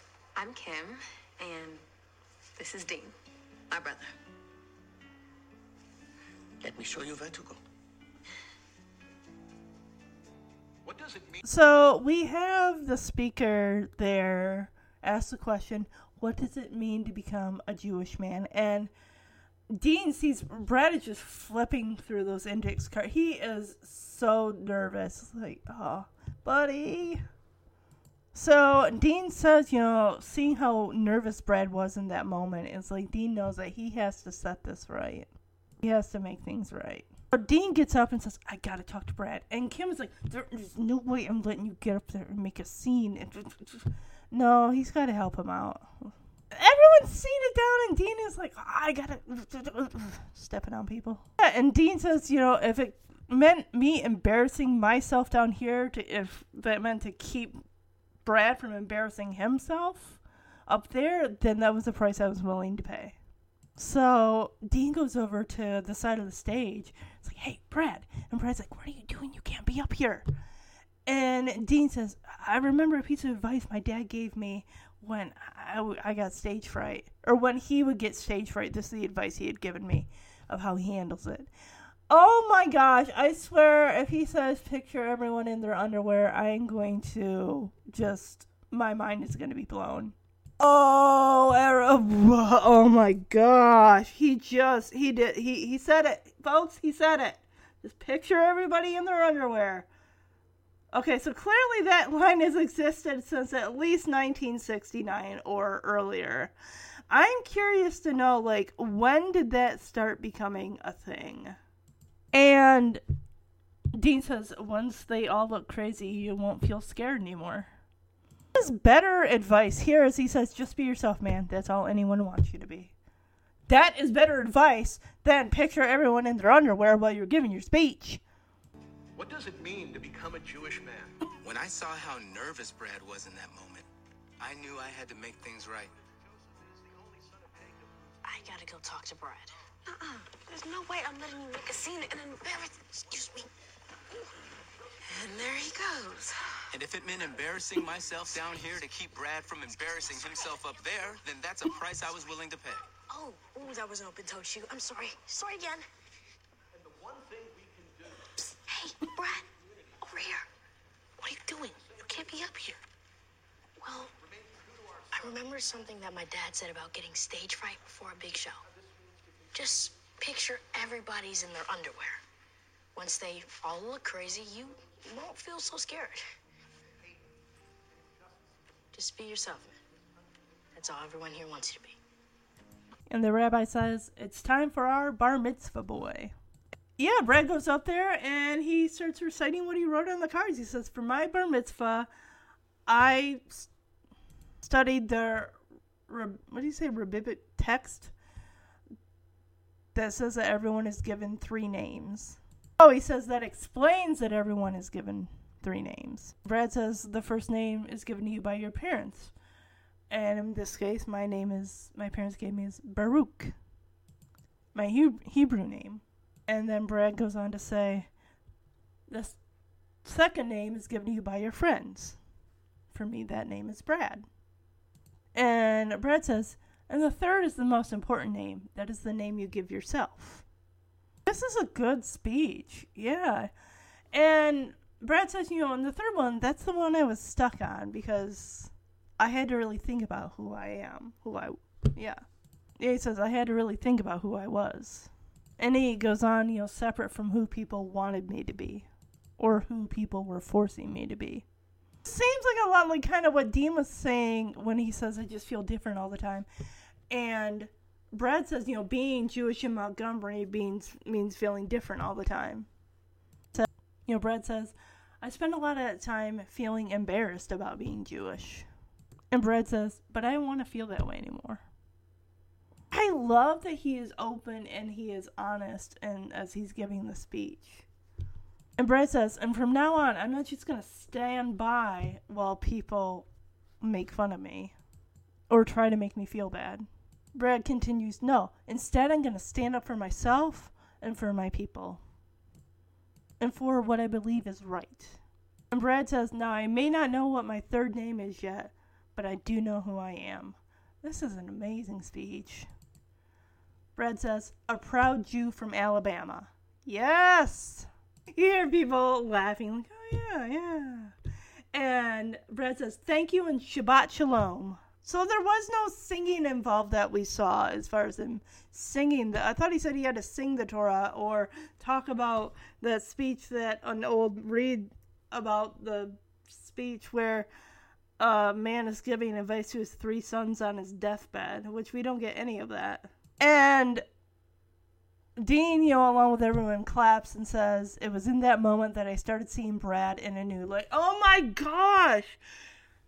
I remember the advice that Dean gave him, and we all know that 12 year old boys can get, you know, teen, they can get problematic down there. Uh, my guess is when he comes from under that, uh, behind that uh, podium, yeah, he's gonna have an unlikely visit. Oh my goodness. And Dean, you know, don't need, Dean says, up until that point, I could make, you know, name all the things that made us different. But after Brad's speech, Dean says, it was clear we had more in common than I realized. Oh my gosh, he probably does. I bet I'm right with this on the teen boner. I swear. Corey shouts L'chaim and uh, and yeah, just uh, you know, Dean talking about those things that you know make us closer and our friendship that much stronger. Even to this day, yes. So he and Brad, you know, still friends after all those years. Brad later confided in Dean that he did take Dean's advice and pictured everyone in their underwear. Oh, he's I swear, I bet anything that's the thing.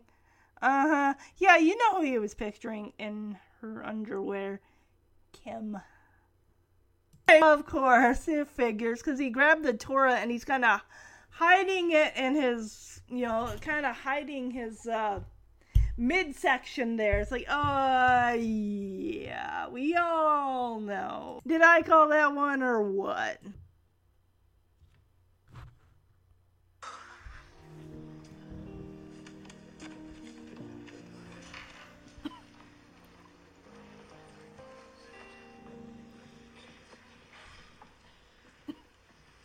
For my bar mitzvah, I studied a rabbinic text that explains that every person is given three names. The first is the name given to you by your parents. For me, that was Baruch, my Hebrew name. The second is the name given to you by your friends. For me, that was Brad. But the third is the most important name. It's a name you give yourself. Now it's that third and I was stuck on. I had to really think about who I was, separate from who people wanted me to be or who people were forcing me to be. Being Jewish in Montgomery means feeling different all the time. I spent a lot of that time feeling embarrassed about being Jewish. But I don't want to feel that way anymore. So from now on, I'm not just gonna stand by while people make fun of me or try to make me feel bad. Instead, I'm gonna stand up for myself, for my people, for what I believe is right. Now, I may not know what my third name is yet, but I do know who I am. A proud Jew from Alabama. Yes. Thank you and Shabbat Shalom. It was in that moment that I started seeing Brad in a new light. Up until that point, I could name all the things that made us different. But after Brad's speech, it was clear we had way more in common than I'd ever realized. And it was those similarities that made us that much closer, and our friendship that much stronger, even to this day. Brad later confided in me that he did take my advice and pictured everyone in their underwear. Unfortunately, that also included my sister. Poor Brad. He needed a moment to compose himself afterwards.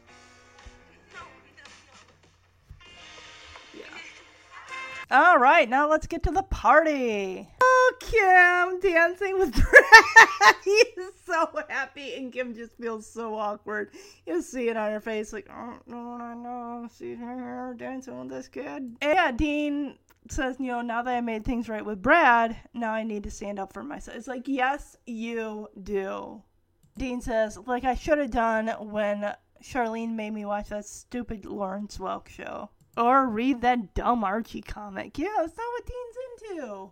Or when she said tab tastes just like Coke. Now, I might have had a tab growing up, but I haven't had one since. But I'm pretty sure it don't taste like Diet Coke.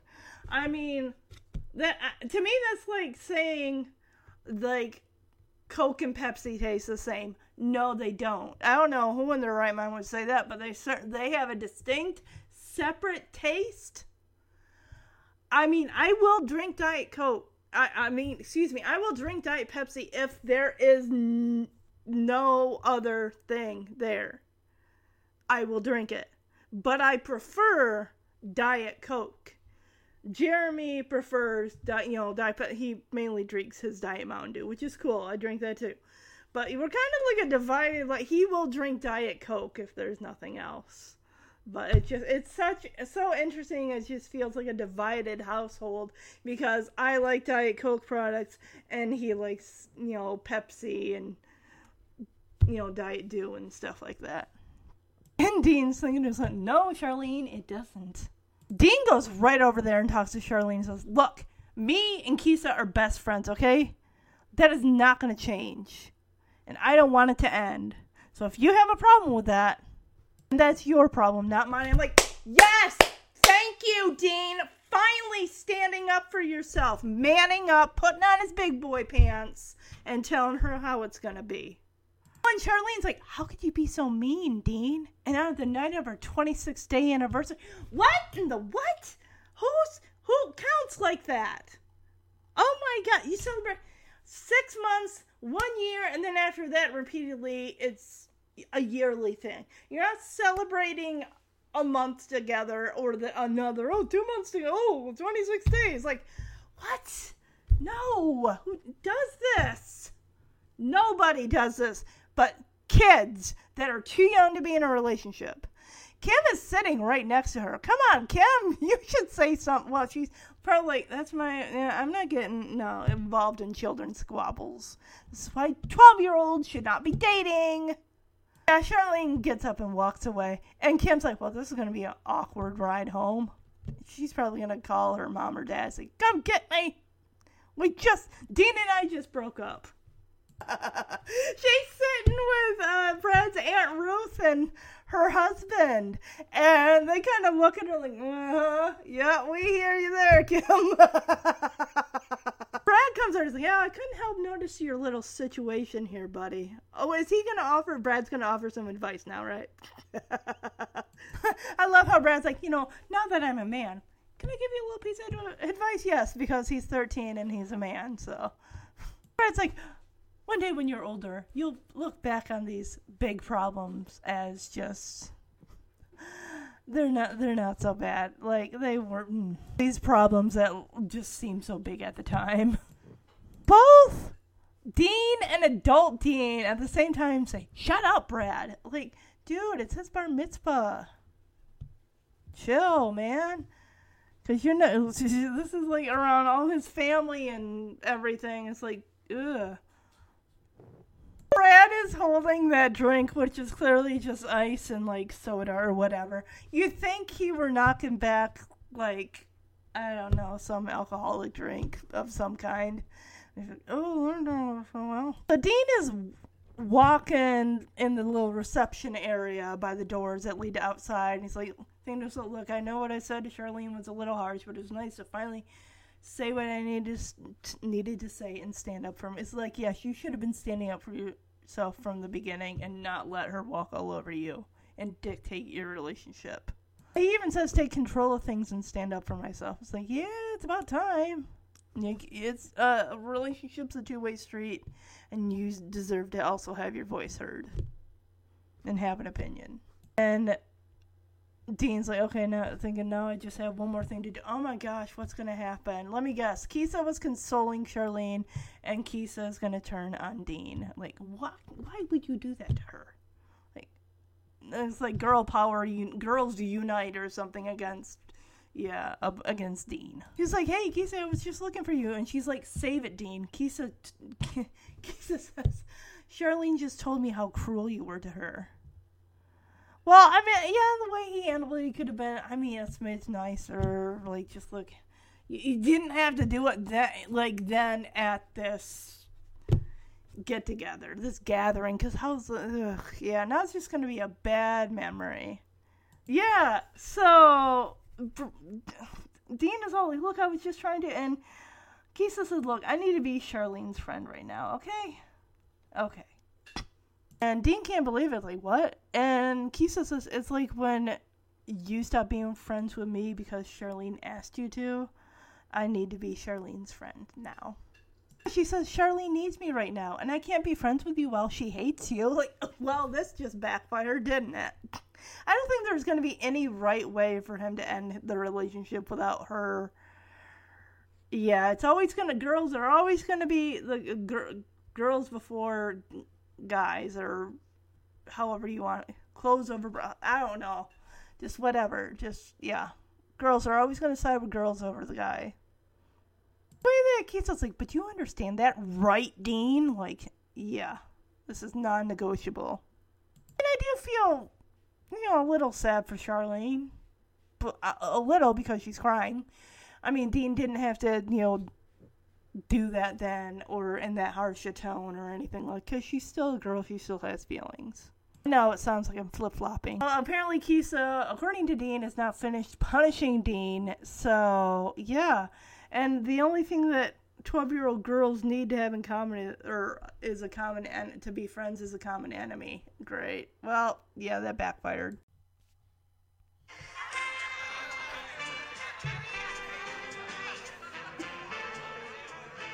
Now that I'd made things right with Brad, I needed to stand up for myself. Like I should have done when Charlene made me watch that stupid Lawrence Welk show.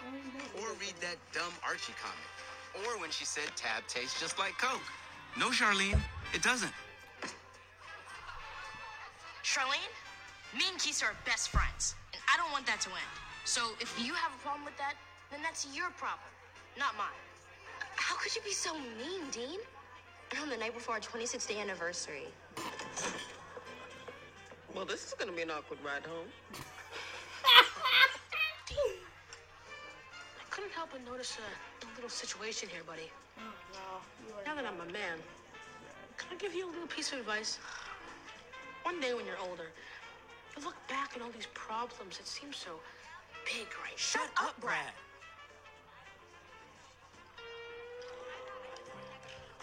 I know what I said to Charlene was harsh, but I have to admit, it felt good to finally take control of things and stand up for myself.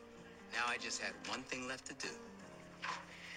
Oh, Keisa, I was just looking. Save it, Dean. Charlene told me how cruel you were to her. Wait, I, I, I was only trying to just. Look, I need to be Charlene's friend right now. What? It's like when you stop being friends with me because Charlene asked you to. Well, Charlene needs me right now. And I can't be friends with you while she hates you. But you understand that. Right, Dean? Clearly, Keisa wasn't finished punishing me for what I'd done to her earlier. Turns out all 12 year old girls need in order to become lifelong friends is a common enemy. And that enemy was me. All right, so now it looks like we get to the part of the bar mitzvah party where Brad is in a chair and they're lifting him. His family is lifting him up and everything. I'm not sure. I really I want to look up what that tradition is. Because again, this is you know the things that took place at at Brad's bar mitzvah. We really didn't see. I mean, we saw like the party, the dancing of Paul's bar mitzvah, and everything like that, but we didn't see him being you know raised in a chair.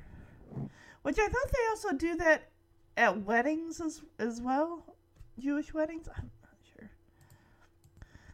Have Hava Nagila plays in the background, and we see um, Brad's guests and family and friends in a circle, you know, dancing in a circle around while Brad is being lifted up in the chair. Yeah, we also see Kim, Charlene, and Corey there too. Aww. Where's Dean? He's outside sulking, of course, I'm sure. See, and I don't understand why any of this just couldn't have waited. You know, this is Brad's day, and Dean is just. He, he's got to bring his girl problems to his friend's bar mitzvah party. Like.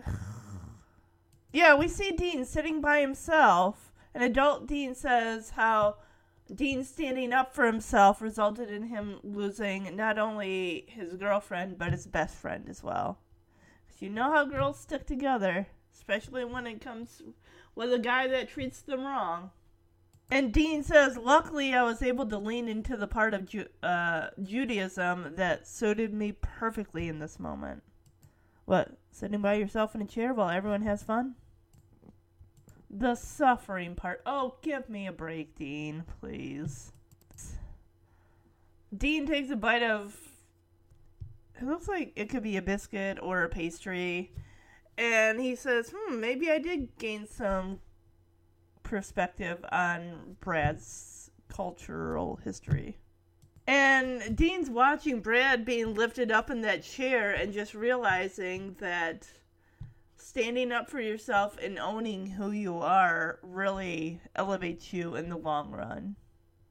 Adult Dean continues to narrate how even though I had lost so much that day, I gained something else self respect. Really? Well, I mean, he did tell Charlene, like, look, I'm not gonna be having you boss me around anymore because I'm not about that. And adult Dean narrates self respect, and if that doesn't make you a man, I don't know what does. See, well, the thing is, I understand his need to make things more clear with Charlene. Did it have to be a Brad's bar mitzvah? Did uh, you have to be kind of harsh in it? Just, I mean, granted, Charlene looks like a girl who really wouldn't listen to reason. She's gonna come off like, "Oh, you're being so mean," you know, because she's a teenager, and teenagers, you know, emotions are all over the place. So I honestly feel like any way that he would have said that, she would have come off to her as, "Oh, you're being mean. Oh, you're being cruel. You didn't even honor our 26th day anniversary. You know, any of that. I mean."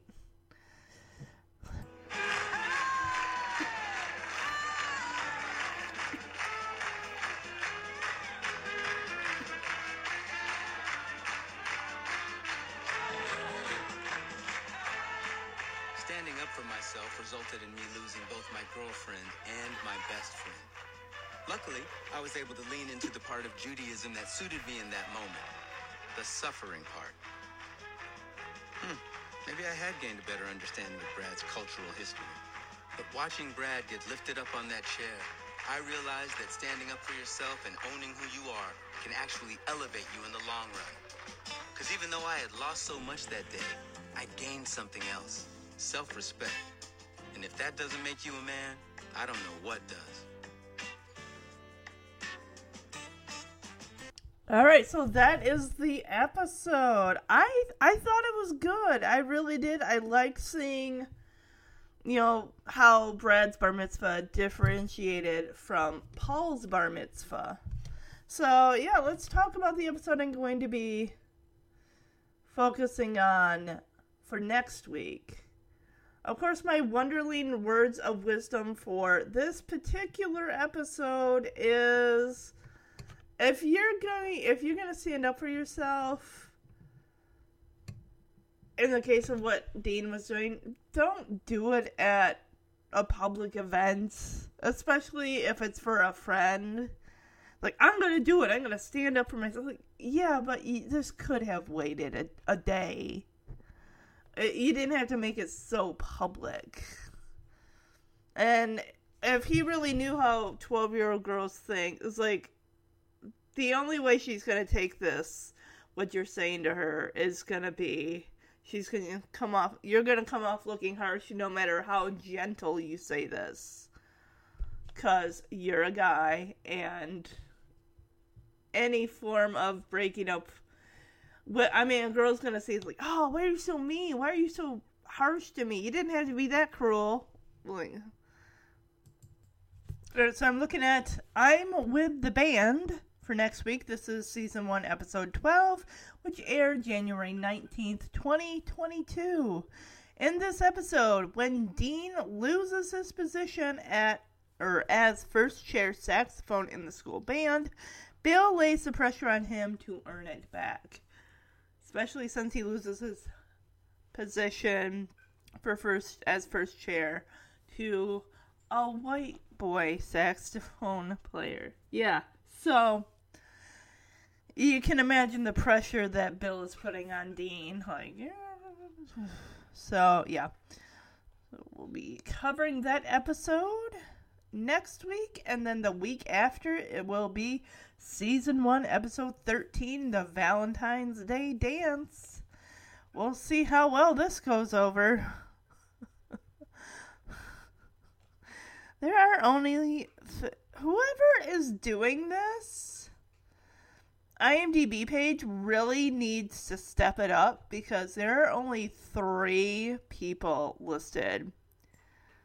And they're not the main cast. Usually, with the episodes, we have the main cast listed and then the guest stars after. And it's like, come on, whoever's working at IMDb, let's get get it going here. What's going on? I mean, because if you think about it, after episode 13, the Valentine's Day dance, there are 14 through 22. So we got how many episodes left this season? One, two, three, four, five, six, seven, eight, nine. My guess is with nine episodes left and it's February, I can imagine, especially if they stretch it out till May, there is going to be a lot of breaks in between these episodes. I can tell you that. I 100% bet. So all right, so as I promised, I did want to play some scenes from the OG Wonder Years Birthday Boy episode to kind of uh, compare different bar mitzvah related storylines. So the first clip here, or the next clip, I should say, that I'm going to play is when Kevin is over at Paul's house for dinner. We do get to meet his grandfather and then hear about the grandfather's bar mitzvah and how he got a chicken and the passing on of the prayer book to Paul and all this. It's just really we and we officially really get to meet the Pfeiffer family. We haven't really you know, if you're watching a, along with the Wonder Years and you're in season two, you never you've you've met Paul multiple times, but as far as his family goes, you really haven't seen them. And this is really, honestly, the only episode other than This one, Pfeiffer's Fortune, and season five's The Lake, that really focus on the Pfeiffer family as a whole. Kevin, I made it especially for you. That's right. That's why it's called Chicken Kievan. Dinner at the Pfeiffers. It was always an experience. Okay, Kevin. What's that say? Alvin Pfeiffer, optometrist. I think I was the only person he knew with 20/20 vision. He loved me. Ketchup. Incredible. What a kid, huh?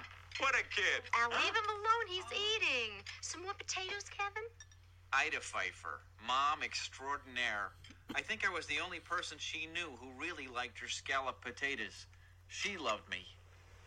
Debbie, don't slouch and get your elbows off the table, please. I just put that down fresh. Debbie Pfeiffer, Paul's little sister, the only girl I ever knew to whom I was her concept of the ideal male form. She really loved me. Uh, great chicken, Mrs. Pfeiffer. Chicken. That reminds me of a story. And Grandpa Pfeiffer. He had a thousand stories, and I was the only person who hadn't heard them all a thousand times. And so, of course, Kevin, when I was your age, he loved me. like my grandson to your right, I too had a bar mitzvah. Cousin Heshi, cousin Moisha, and myself. And we were very poor. So all these fancy schmancy gifts that you kids get today, they weren't around. So do you know what I got for my bar mitzvah? My entrance the manhood?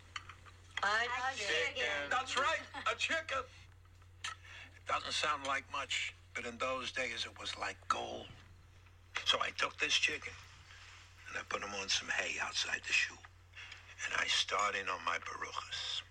I was very, very nervous, let me tell you. Sweat pouring from every oh, part of my body. Dad, oh, I was standing up there doing my thing. In walks the chicken. Right in front of the bimah. Sits down, starts to cluck, and out pops an egg. You must have been really mad. Mad? No, no, no. I had no right to be mad. It was my bar mitzvah gift, and as my father always said, never look a gift chicken in the mouth. My family is so weird. Oh, this is a great occasion. My family is here. My grandson's friend is here. So, Paul, tell me, Yeah? you studied hard? Yeah. You know all your prayers? Mm-hmm. And I have something for you. I wondered what it would be. Money? Stock options? His own car? The prayer book that I used to deliver my baruchas on that fateful night of the chicken. My grandfather gave it to me. And tonight, I wish to give it to you. Wow. Pop, he'll get stains all over it. Can't this wait until we clear the table at least? No, it cannot. My grandson. You are on the verge of becoming a man. You are about to inherit the love, the joy, the bitterness of our people, the tradition.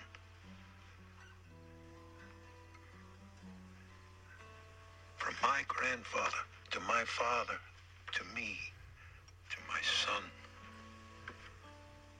and now to you.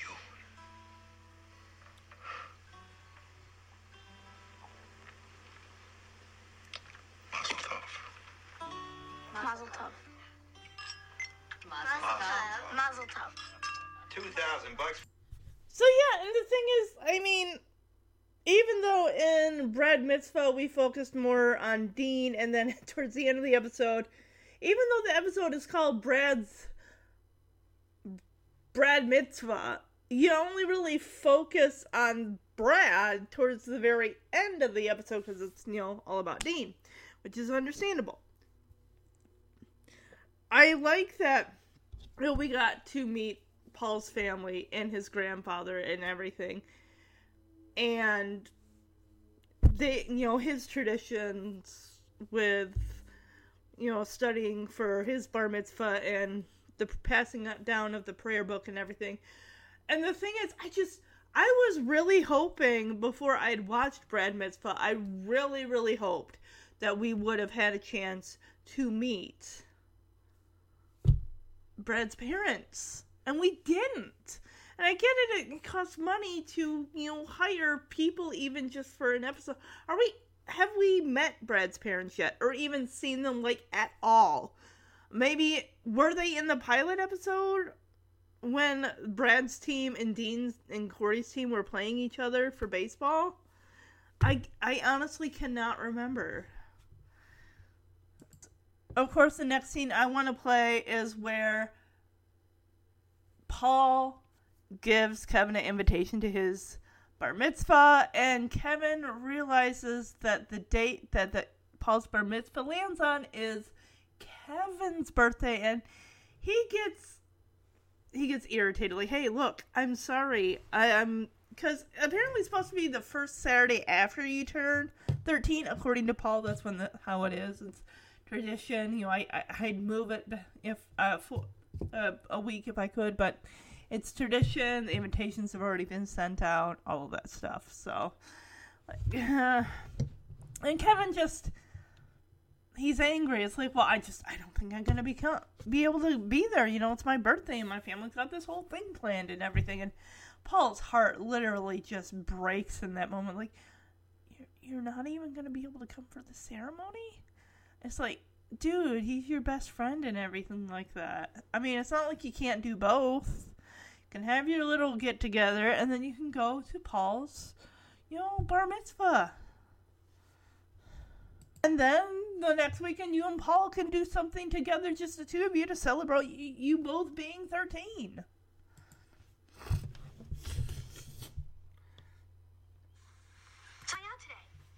Oh, yeah, I forgot. I have one for you. Special delivery. Thanks. There's gonna be so many babes at this thing, you wouldn't believe it. I'm inviting Stanley McCloskey, Jodie Hart, and Christine Capone, and I'm gonna make sure the band plays oh. plenty of slow songs. Please share our joy as our son, Paul Joshua, is called to the Torah on Saturday, March 8th.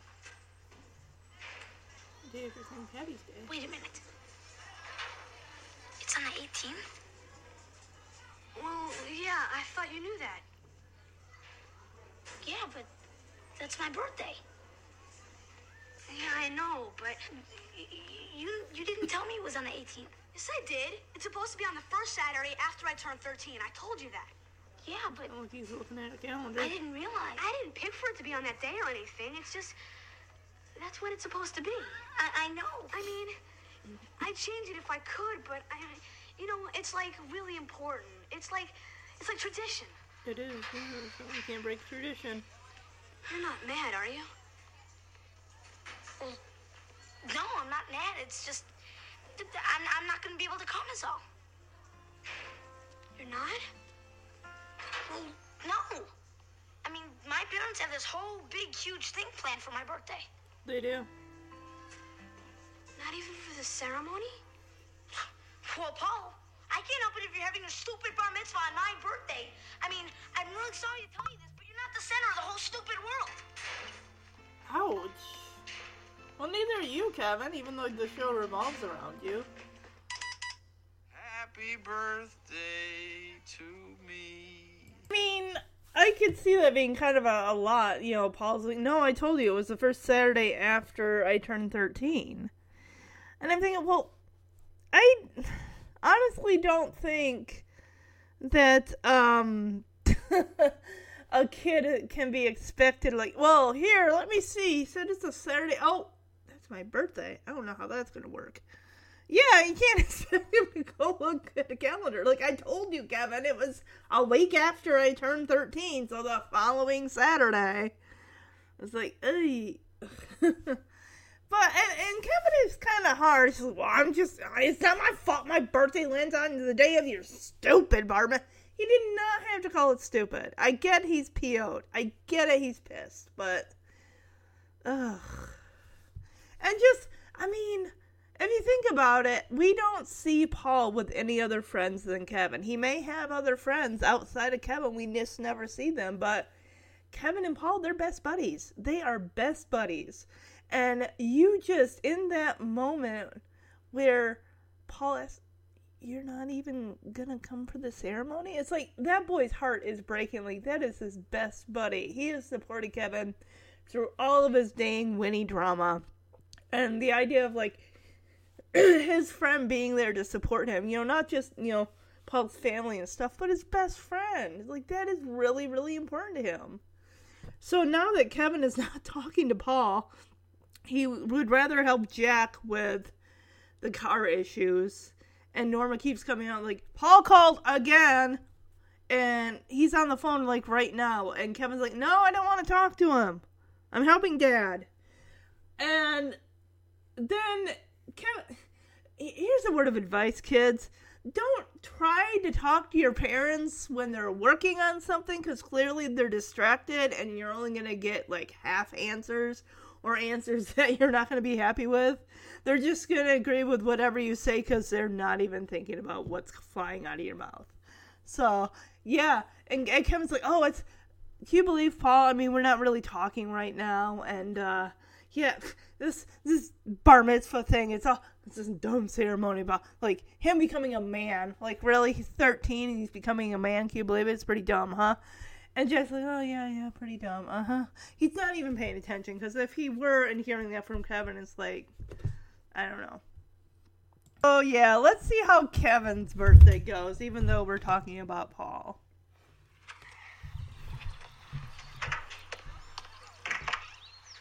Happy birthday, dear Kevin. the only birthday he has on the show.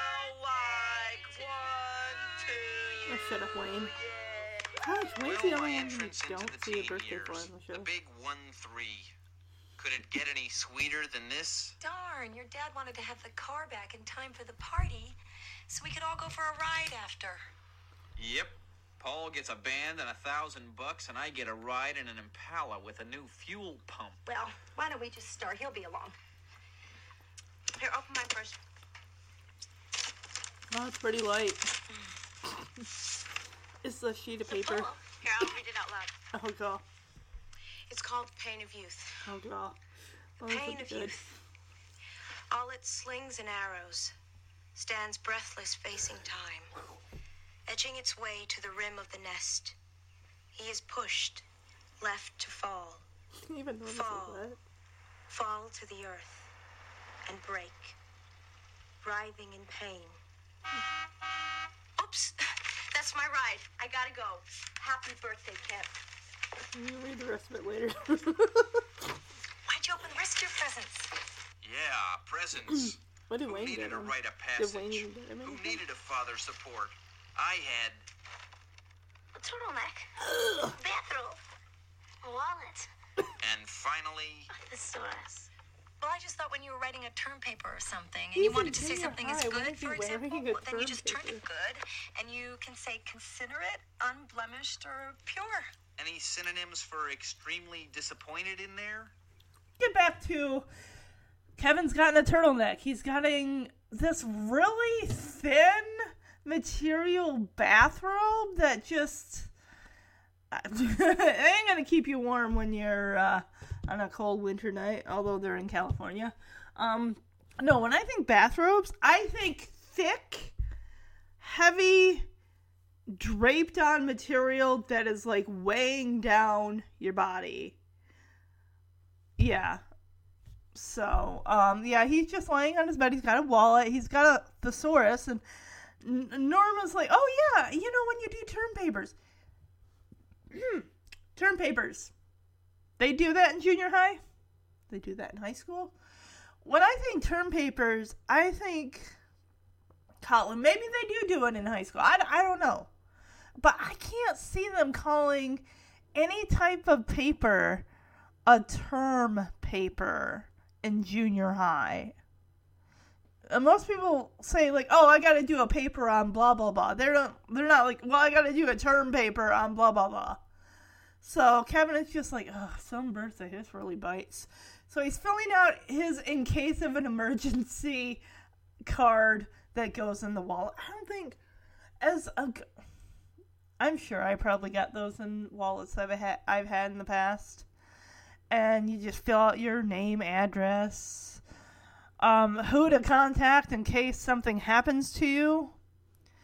That's something that sounds like every great once in a while should probably be updated just in case, you know, if the person you're using like passes away or you have a falling out or hey, I have a spouse now, I'll put their name down instead.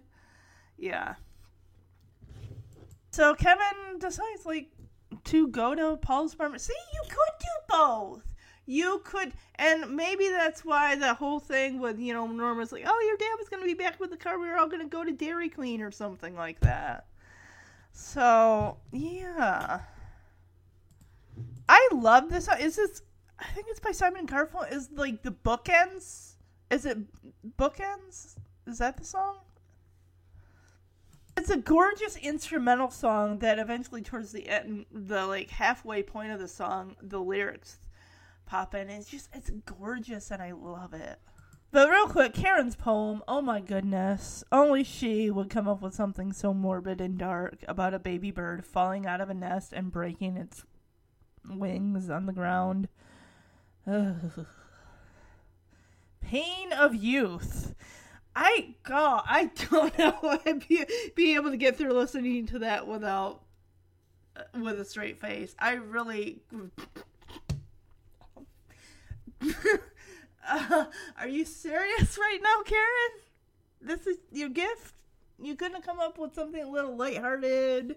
You know, I'm turning 13. Uh, but like I said, should we. What did Wayne give Kevin? Did he even give him. Karen gave him something.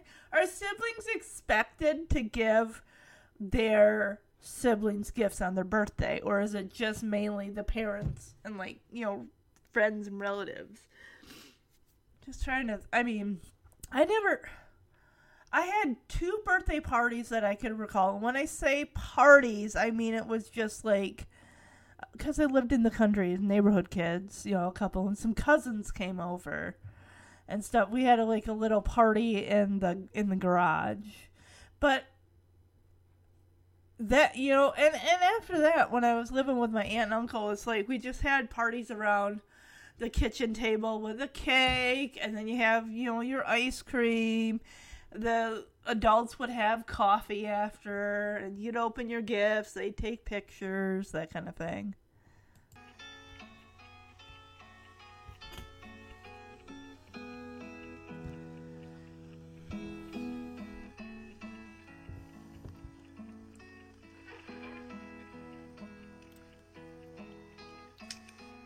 Case of an emergency, wouldn't you normally just put like your parents' names down and then when you become an adult and get married, you put your spouse's name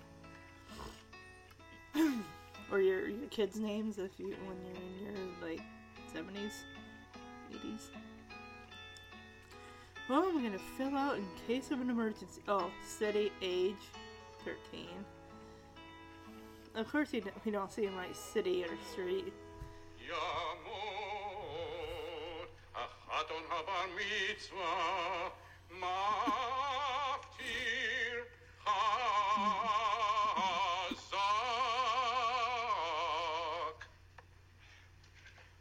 Baruch et Adonai Hamvorach.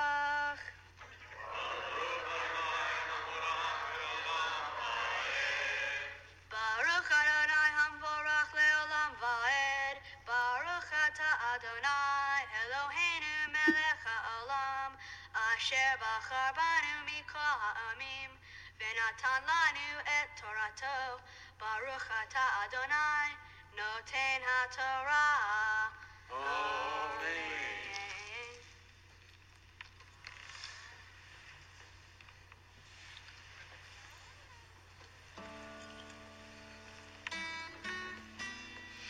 Aw, you made it. Zachor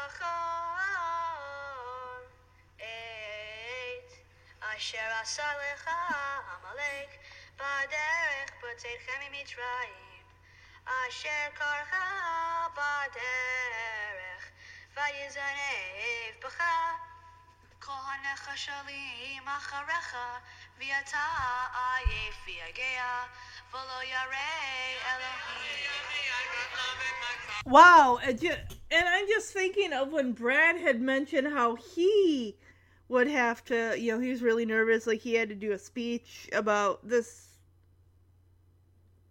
a father giving uh, advice to his son, three sons on his deathbed. And then he also, I swear he did mention singing the Torah. And I'm guessing, is that what Paul is doing here?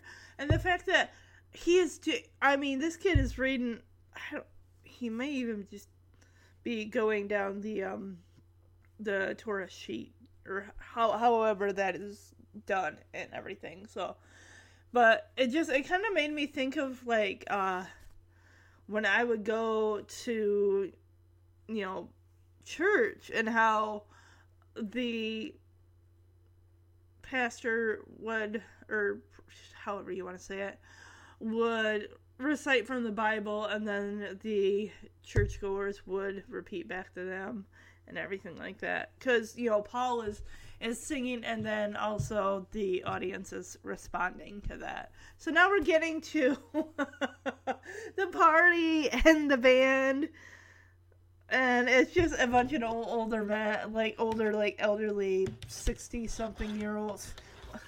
We don't see sixty year olds like we saw them back in like the six. Like it just seemed like they seemed look like looked older than sixty would be now. It just I don't know what it is.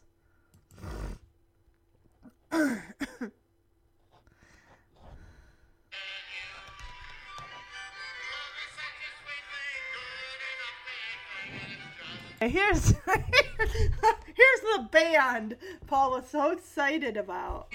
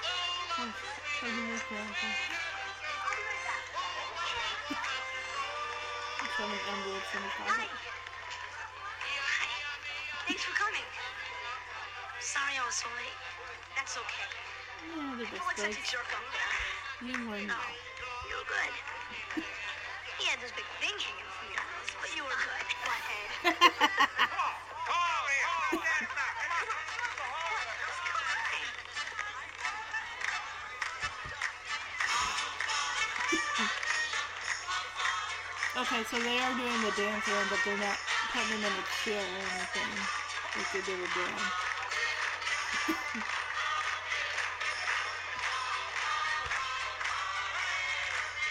And so it turned out to be a great birthday after all. I slow danced with Paul's Aunt Selma. I ate more than Mrs. Pfeiffer could have dreamed possible. And in a funny way, when I look back on it, I sort of feel like it was my bar mitzvah, too.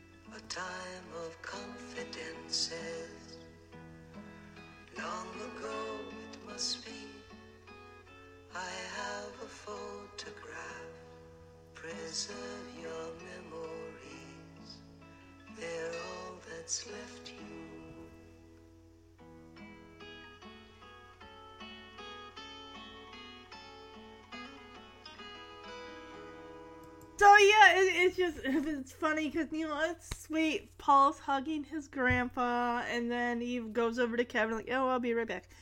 And Paul's like, "Yeah, I mean, I was kind of a jerk up there. And Kevin's like, no, you were good. And I like that Kevin does apologize for being like, like, sorry so late. And, and Kevin, of course, is like, yeah, I mean, you're good. I mean, you had that thing hanging on your nose, but Paul's like, oh, you, you butthead.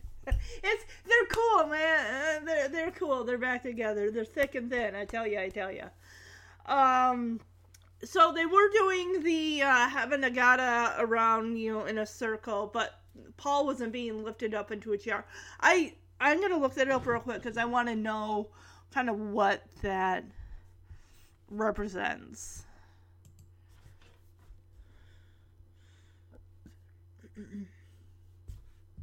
So this is pretty much just a quick answer. Why do they put chairs at bar mitzvah parties?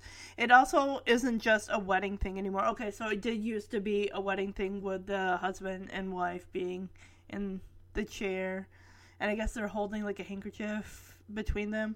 Um, it says the chair thing is often done for a bar mitzvah or a bat mitzvah, which is for the girl. It is a way for the guests to express their joy about the person being celebrated. All right, so I hope you enjoyed the episode. I definitely enjoyed covering this episode, and I will be back next week with I'm with the band. If you want to email the podcast, you can do so at lbom Wonder Years Podcast at gmail.com.